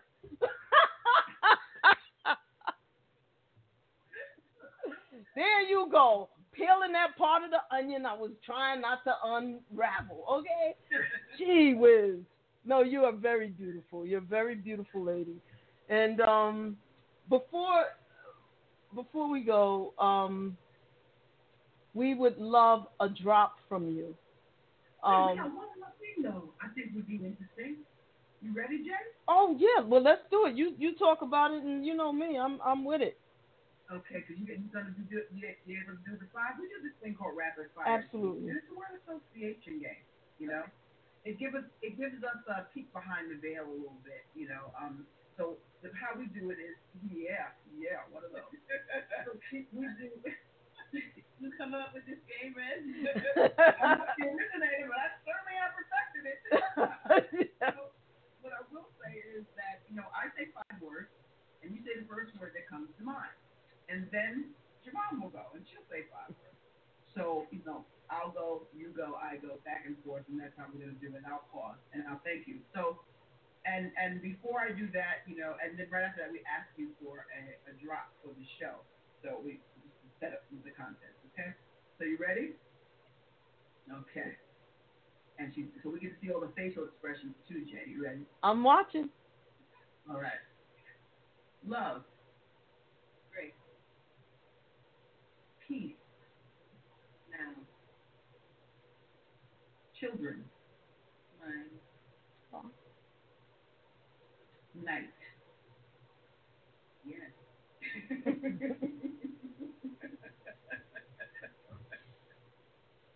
Laughter. I say. Hot chocolate. Delicious. Thank you. JaVonne. Okay. Beauty. Okay. Lesbian. Me. Thank you. I'm done. No, I'm just kidding. I'm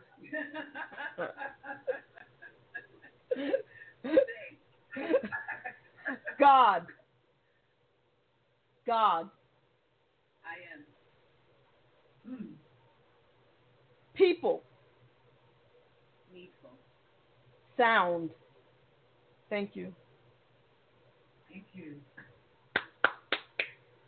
Thank you, thank you. Ladies and gentlemen, Gina. We, we need the we need the drop. Got you. All right. We need a drop from you, G. And it is uh, the show is in the basement with JaVonne and Terez and you know, of course, hi, this is Gina Breedlove. We rotate on the 24 hour, and um, and we be getting your music there too. So I'm hoping that it all original shit, G, because um, it's good, good publishing. Whenever you're ready, hit it. Hi, uh, this is Gina Breedlove, and you're listening to In the Basement with JaVonne and Terez. Perfect. Perfect. Perfect. So Yes, yes, yes. Let's make sure Tell we do that. Where they can find you, G. How can they find you? Where they can find you? Um, GinaGrisa.com and for Sound Healing, Vibration of Grace. VibrationofGrace.com and Gina, small G I N A B R E E D L O D E dot com. And all the media, same thing. you, ladies. Thank you. Thank you so, so very much. Gina Bree, love everyone. I'm not blind to all the evils of the world. It's so clear to me that love needs real love. But when I see you, I see beauty in the world. Cause you move me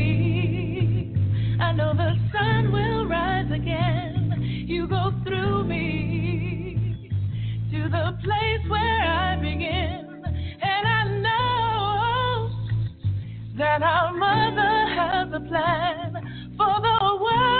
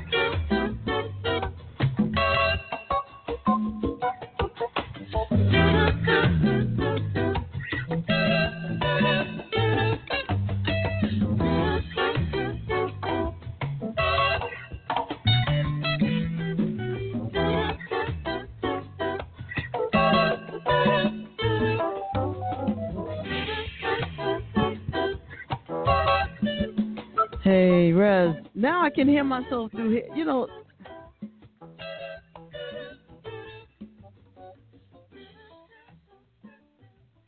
that was beautiful. She was beautiful. You're beautiful. Everybody's beautiful.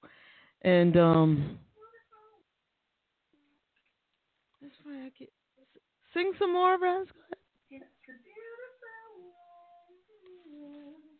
Oh, isn't that wonderful?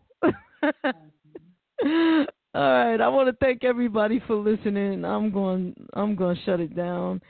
Um and um we will this uh coming Saturday we will be paying homage, giving um having a special show in tribute to Miss Bonnie Pointer. And um I'm going to see if uh we have uh, probably her best friend, one of her best friends. Um, her sister Anita, I believe, was her actual best friend. Um, they spoke every day. They spoke every day. Um, but um, her manager and and good good buddy, good good friend, very dear friend, um, Troy will probably come on with us. Um, and um, that took me out, man. That took me out. Yeah, yeah. Do you recall how prior to her coming on in May, I, I would when I would talk about old shows, I would tell you about that show with Bonnie Pointer. Out of all my shows, right? I would say, look, when you get a chance, go back and listen to the Bonnie Pointer. Show. You got to listen because Bonnie Pointer, yo, my. Exactly, exactly. Just just real and and just a good good soul, just a good spirit, man. And um, you know, so we're gonna we're gonna play. Uh, what I'm gonna try to do um, before the show is edit up the one I did a few years ago, the one that um, we did with her and Anita, and I'm gonna chop that up and um, chop them both up, I guess, and just have some sound bites with Bonnie, and we'll play some Pointer Sisters music, and we'll talk to Troy and try to elicit um, some of his memories of her. And hey, Brandon coming on at the end after the show is over. he says we have to give the legends their flowers while they are here and that's why we are here. And you're absolutely right. Um, you know, that's why I try to to get as many people as I can um, from the previous generation. And um, you know, I feel like if people younger artists want to come on, I'm with that too. But um, I really want to get our legends on um, now. Not that I'm anticipating them all going. We're all going someday. But um, I just want an opportunity, if I can, if I may, to let them know that they are loved and remembered, still relevant today, regardless of what they did or didn't do. Um, on this show, there's no such thing as old school. We have classics. We have R&B classics here.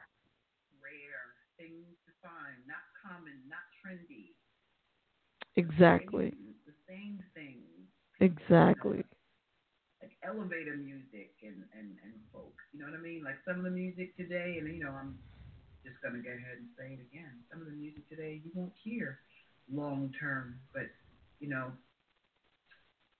a lot of them, like the Pointer Sisters, legendary. Yep. Legendary. They got hits that they could sit down and not have to work a day again if they didn't want to, you know and it's um it's so tragic, and it was I, that that hurt me in a place to know that you know um, Bonnie earned her wings. I like to say, you know, and I also say, you know, sometimes you know God picks the best fruit, and because we're here and we just don't know, you know, there's a there's a um, there's a an ignorance that we just we just sit in you know, we don't know. Like when you transcend, we don't know what that other side is like. It could be an amazing, amazing, amazing place. Mhm. Mhm. so many amazing, amazing people are there, you know. So at the end of the day, it just doesn't um, give them their flowers while they can smell them. Everybody love somebody today harder than you ever have because you just don't know. exactly, exactly. And old school, Henry, is not a bad word.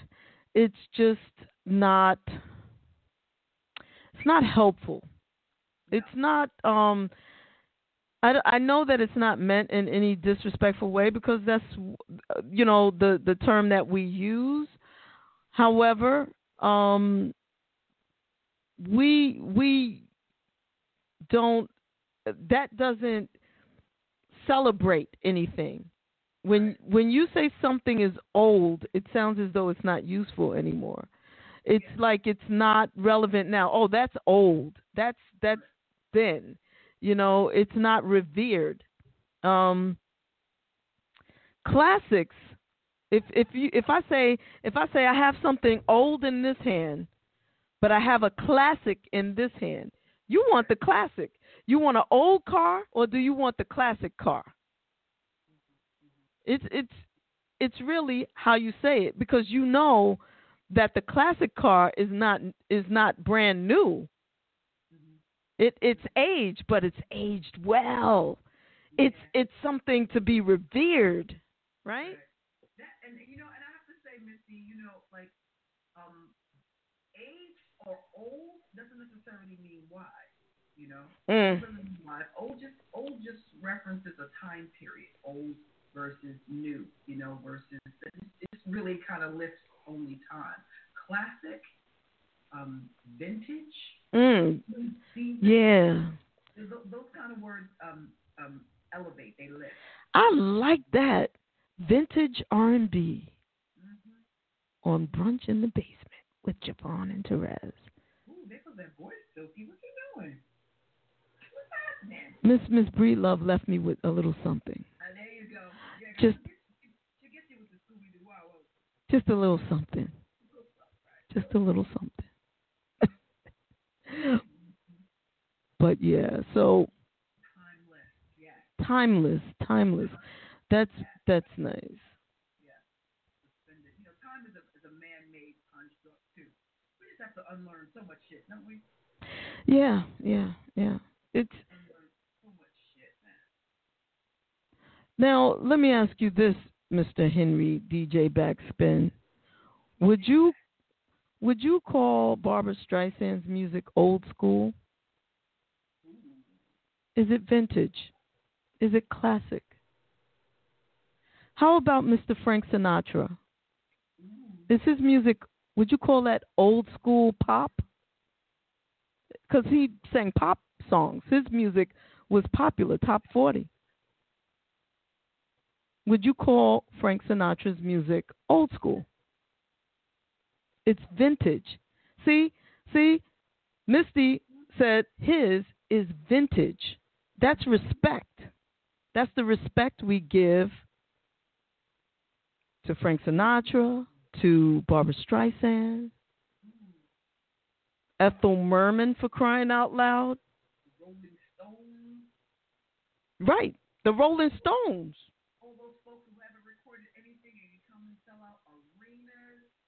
Elton John. You call Elton John's music old school? No.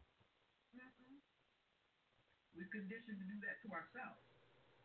You know, she and Frank are on the other side of the coin. What coin? If the, they were raised in the hood, they would be. Uh, oh, see, but you see, that's it right there, Duma. That's it right there, Henry. That's it right there. We bring ourselves down with our words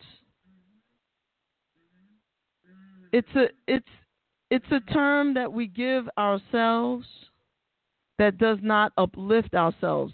Why didn't we coin why didn't we instead of saying something like putting old school together, why didn't we create vintage R&B? Classic hip hop. You know, why why would we give a term like old? Why would we start this is you know we we have to relearn how we speak about ourselves. The value. Value starts with the word. If there's no word for a thing, the word the thing doesn't exist. Right. Nothing exists until there's a word for it. And once something has been named, it's given value. Just like the idea that people, you know, there's huge um, thought goes into naming ceremonies, you know. Um, and we're not debating, Henry. There's, there's no debate, really, you know. Um, we're just making a point. Yeah. Just like I'm sure that you you've made a point, and there's no debate. It's not even necessary to debate about everything. It's just something to think about. Yeah. It's food for thought. Debating. We're not debating. We're just thinking. Let me just let me just give you a little background, Terez. Duma is my brother. That's that's my my my Puerto Rican brother. We we grew up together. He's that's like he's like one of my brother's best friends growing up. So he he knows me that and yes, we will agree to disagree. And and actually I used to say old school. I used to say that too cuz I'm from the hood. I used to say it. But then when I started working with artists, um, artists who I labeled quote unquote old school, and they were still creating new music, and they don't get, they don't have as easy a time selling out Radio City today as Barbra Streisand does today. They don't their ticket sales are not on the same level as Barbra Streisand. Some of these artists can sing Barbra Streisand, uh, all of them that I'm thinking of, can sing Barbra Streisand under the table. So what does Bar- what does Babs have that they don't have? How do her her people describe her, talk about her, and support her? And we don't support our legends in the same. Now, I'm not saying that Barbra Streisand is not a legend. She's legendary, straight up legendary. Hats off, all respect, straight up. She's classic, legendary. Mm-hmm. And so is Melba Moore. But, but her people, they don't throw their people away. They, they don't they don't throw their people away. They they understand the idea of community. They do. Absolutely. Absolutely. Doesn't mean love everybody, you know, because they don't love everybody, but they understand community and they know they understand support and they understand collective collective economics. And and and and we go for the shiny thing, the big bright shiny thing. Ah, let me spend. How much are Nikes these days? I can't even. How much? Like a hundred and fifty dollars for a pair of shoes, sneakers. I, you know that that's a universal thing with that with the Nike, the corporation, um, that our kids, you know, not not just our kids, but you know, kids globally, you know, um, we just we just need to really, really, really focus on being beautifully supportive to our own, lifting us and hugging and embracing us the way we need it right now, all of us, you know. Um, when it comes down to community, we need to be with each other more so than ever now and, and always. We need to reset, if you will, reset this cycle, you know, um, because there's a lot of love here, there's a lot of beauty here, there's a lot of magic here. And we have to remember that um, as we move in the globe, stay healthy, stay happy, and, and supportive and Yeah. you know, and say something that's encouraging to somebody every day that you um, move forward. You know, um 'cause there's nothing like a voice of Gladys Knight and, and Aretha Franklin and all those others that just got us all the way through. You know, um, look at our own legends; they don't get recognized till they pass and should smell their flowers now. That's why we have the platform here in the basement. Absolutely, absolutely. Biggie, Tupac, classic. You know what? I, I'm gonna I'm gonna st- I'm gonna change that to to vintage, vintage rap, what? That's vintage. That's that's yo. That's no, I would not call it old school. I'm not I'm that to me that's disrespectful. Mm-hmm. Anything could be old school, Sugar Hill Gang. Vintage. vintage. You know? Because I mean, hip hop is as old as we are, Jay. Well, actually I'm a little older. I, I yeah, I'm older. I'm older. I was here when- I was here when they when they released. What was the first hip hop song? Let me let me just say this. Both Henry and I were breakdancing, rapping, and on the ones and twos before there was the first hip hop song. Okay, so let let me let, let's just be clear for all of you a little bit younger than me that the first record was not the beginning. Right, there was a whole we were for years before that. Right. before that we were and actually to be honest with you um at some point the records spoiled it for me because it wasn't like vintage street turntablist having battles in the street Duma, you know Henry, since he's representing as Henry, um, you could speak to that. You know, one day, one day, I'm gonna have some of the original street DJs from from you know the Bronx, um, yeah, the Boogie Down call in, maybe Duma, um, DJ Mixmaster Bruce, people y'all never heard of. That was, that's right. That was just spinning on the turntables and um never got any kudos and so forth and so on. Yeah, it was it it was a whole we had a whole culture. So the first record when actually everybody thinks it was the Sugar Hill Gang, but there was a group, a singing group. Can't remember. I think it was Brass Construction or somebody during the time that we were out in the street rapping and and breakdancing and whatever else we were doing.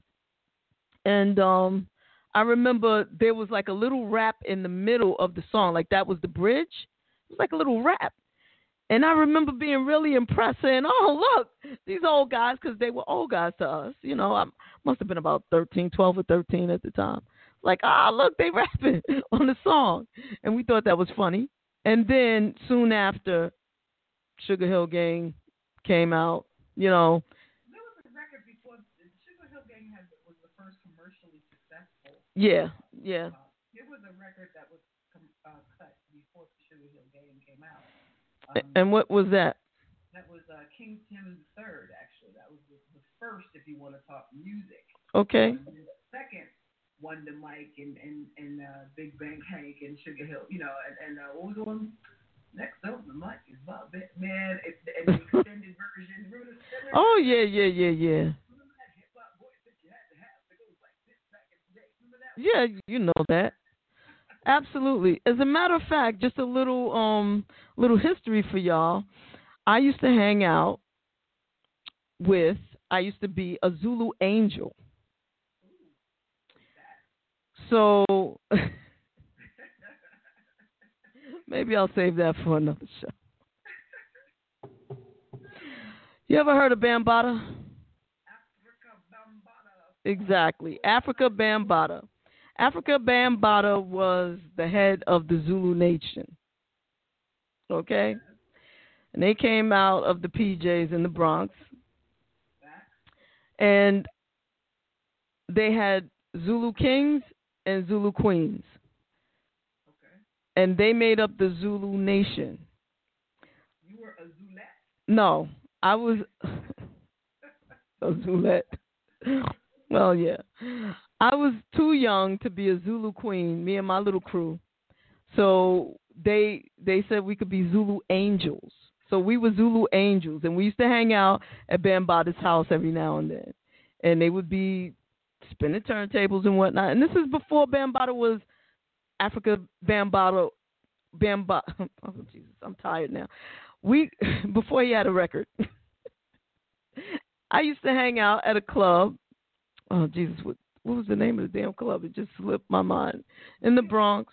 What? Say it again. Fever? Yep. The Fever, Make You Wanna Leave Her, and Grandmaster Flash, Furious Five, and and um Mario. Some of you might have heard the names DJ Mario, um, all those dudes, man. We used to kind of hang out together. We used to hang out together. That that was back in the day. That was so. 1979. Thank you, Bob. The Fatback Band from New York City. That was it. The Fatback Band. It wasn't Brass Construction, was it? That's what it was. The Fatback Band. That's what it was. So 79. yeah. Or was it Brass Construction? I feel like I don't know why I keep thinking Brass Construction. But anyway, yeah, I remember the Fatback Band too. So yeah, you know, I'm old and rusty, but you know, um, I remember being um with my brother's friends, and because they had the DJ equipment, and um, my brother would say, "Let my sister get on the wheels," you know, the wheels are still whatever, whatever, and they taught me real quick, and I picked it up, and I was pretty good, and um, yeah, yeah. There was a club 371 in the Bronx on, I think Webster Avenue, and um, I used to DJ in there a little bit, and then there was a club later on. I was a little older by that time. Um, really wasn't doing hip hop, but whatever. Um, DJed at this club called Dreams. It was a lesbian club, and I did a lot of street DJing and battling as an MC back in the day. I do not rap anymore, but um, rapping was different.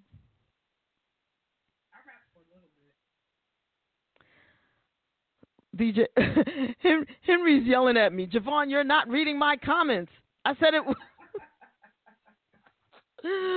Look, man, I can't see everything. Me, Darlene, Vicky, and Marcia. Yep, th- that was my little crew. He he shouting out all of them people, man. Um, um, um, Terez, you heard about Darlene, right? but yep, it was me, Darlene, Vicky, Marcia, Tanya, Dee Dee.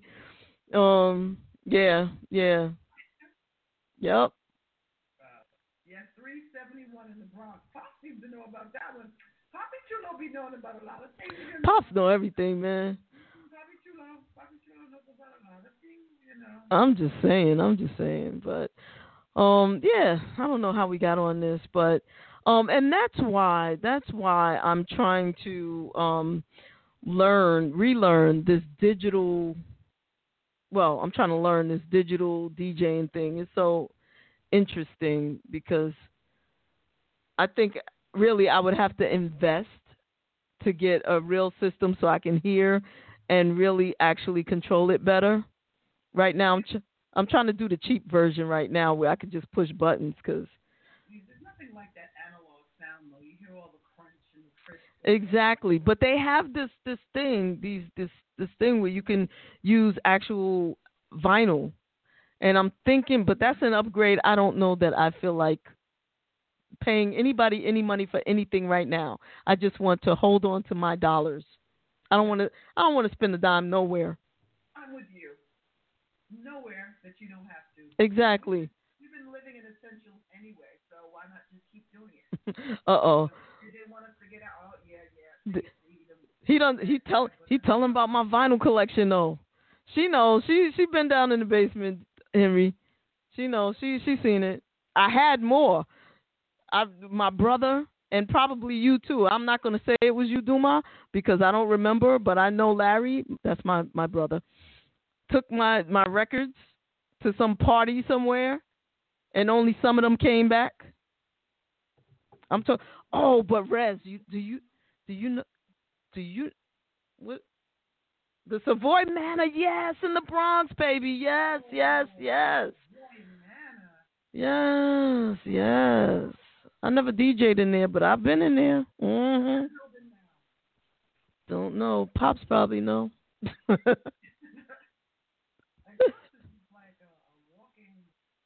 encyclopedia, thesauruses. I don't know what the what's that that book that has all the information.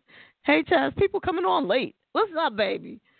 You miss Gina Breedlove. That was she was beautiful. She's just I just you know some of these some of these guests I'm just gonna let Rez just and I just but but check it out. I got good news for you, Rez. I forgot to tell you this. Um, Dawn Robinson is no longer calling you Terrell. Um, Terrell. when did she stop? Just the other, just the other day, we were going back and forth on. Um, uh, we were talking on DM, and um, I said, you know, it's been a year since you've been on the show, and she said, what already? She said, "Oh no, I haven't I haven't been on in a year." I was like, "Yeah." I was like, "I said you ready to come back on?" She said, "I would love to do the show with you and Terez." I was like, oh. "I was like." Oh.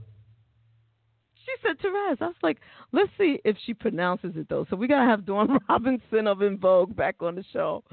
And, and, but I I really enjoyed her calling you Terrell though. Me too, man. It was just you know like you know something you just don't correct. You just let it rock.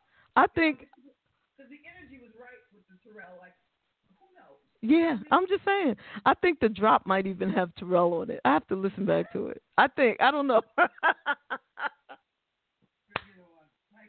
but but I would I would I would use it because it's just so cute. You know, back in the day, I used to have a street name. You know, I can't tell you what it is, but sometimes I check into hotels with it still. You know, um, and and that went on forever. So I may have to change it. I may I may change it to Terrell.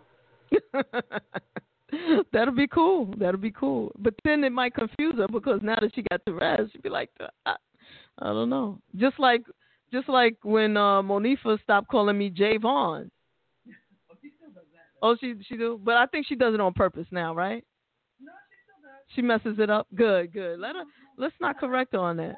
That's your name. That's your name to her. Good. How's Javon? Uh, you know, she'll say Javon when she's you know being serious, but hey, yes. Uh, and and I like to hear it that way, but from her. I don't like for just people to call me that because that's yeah. But that's a special mode thing. Um. So so Duma saying I could come to to his house and he's gonna um help me with the digital controller thing. I'm gonna stop by. I'm gonna come by. I, I was just over there just yesterday actually. Um, I was at my mom's house. I should have. I would have stopped by um, but yeah. Do tell, Terrell. Chad, this a long, long story. But uh, street name, yes, I had I had a street name, an, an AKA that I used to move in places that I could uh, be anonymous in. You know what I mean? Yeah you don't want people to know. You don't want people knocking on your hotel doors. You, you know, you kind of have to fool them at the front desk. You have all kinds of names you need there, but no one knows you're checking in. That's how I feel sometimes when we're in public together, Terez, and people start fanning out on you. They're like, "Don't I know you? Aren't you?" Mm-hmm. I'm like, "It's the eyes. It's just the eyes. Go ahead. leave her alone. It's the eyes." It's just the eyes.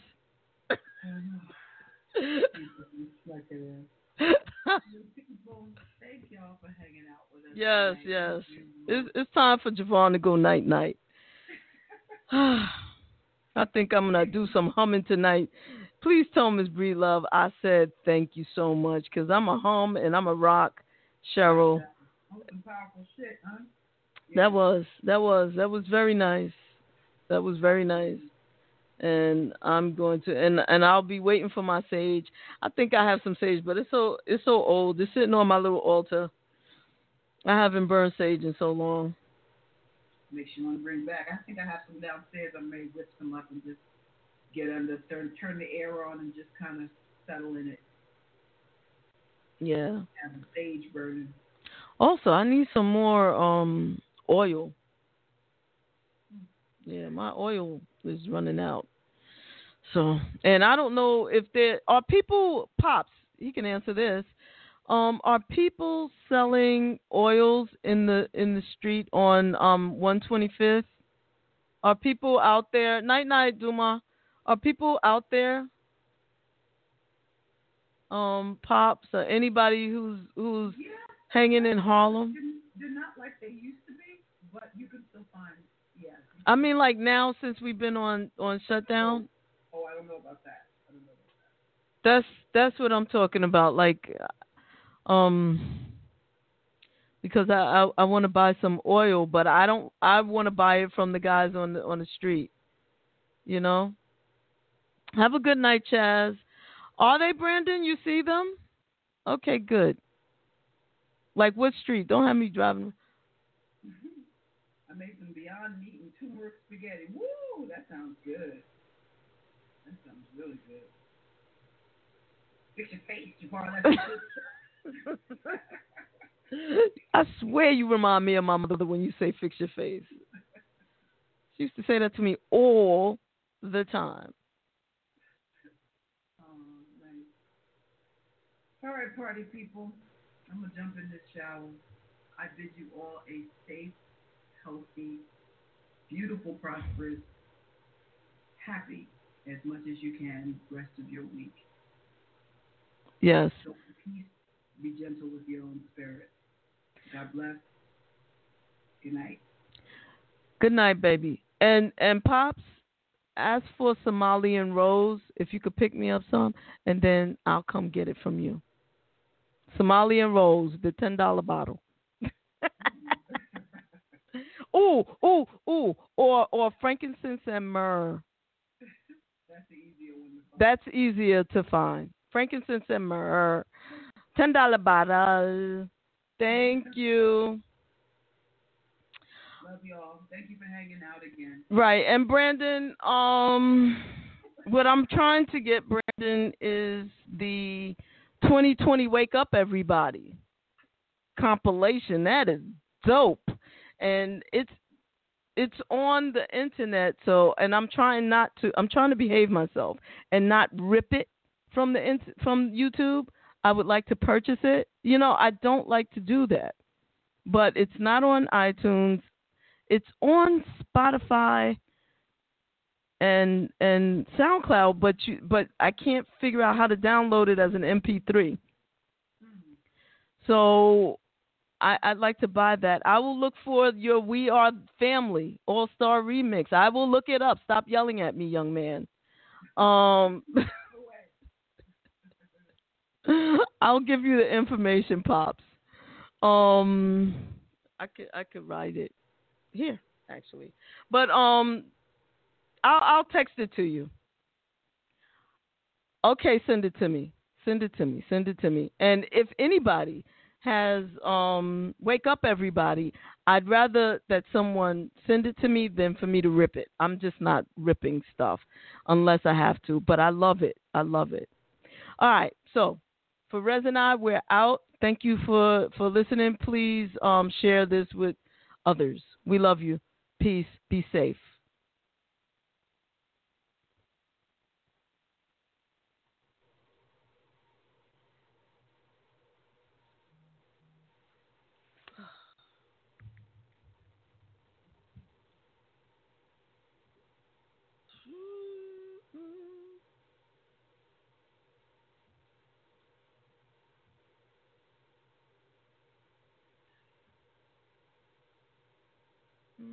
With Lucky Land slots, you can get lucky just about anywhere. Dearly beloved, we are gathered here today to. Has anyone seen the bride and groom? Sorry, sorry, we're here. We were getting lucky in the limo and we lost track of time. No, Lucky Land Casino, with cash prizes that add up quicker than a guest registry. In that case, I pronounce you lucky. Play for free at LuckyLandSlots.com. Daily bonuses are waiting. No purchase necessary. Void where prohibited by law. 18 plus. Terms and conditions apply. See website for details. Hello, it is Ryan, and we could all use an extra bright spot in our day, couldn't we? Just to make up for things like sitting in traffic, doing the dishes, counting your steps, you know, all the mundane stuff. That is why I'm such a big fan of Chumba Casino. Chumba Casino has all your favorite social casino style games that you can play for free anytime, anywhere with daily bonuses. That should brighten your day a little. Actually, a lot. So sign up now at chumbacasino.com. That's chumbacasino.com. No purchase necessary. Group. Void were prohibited by law. See terms and conditions. 18 plus.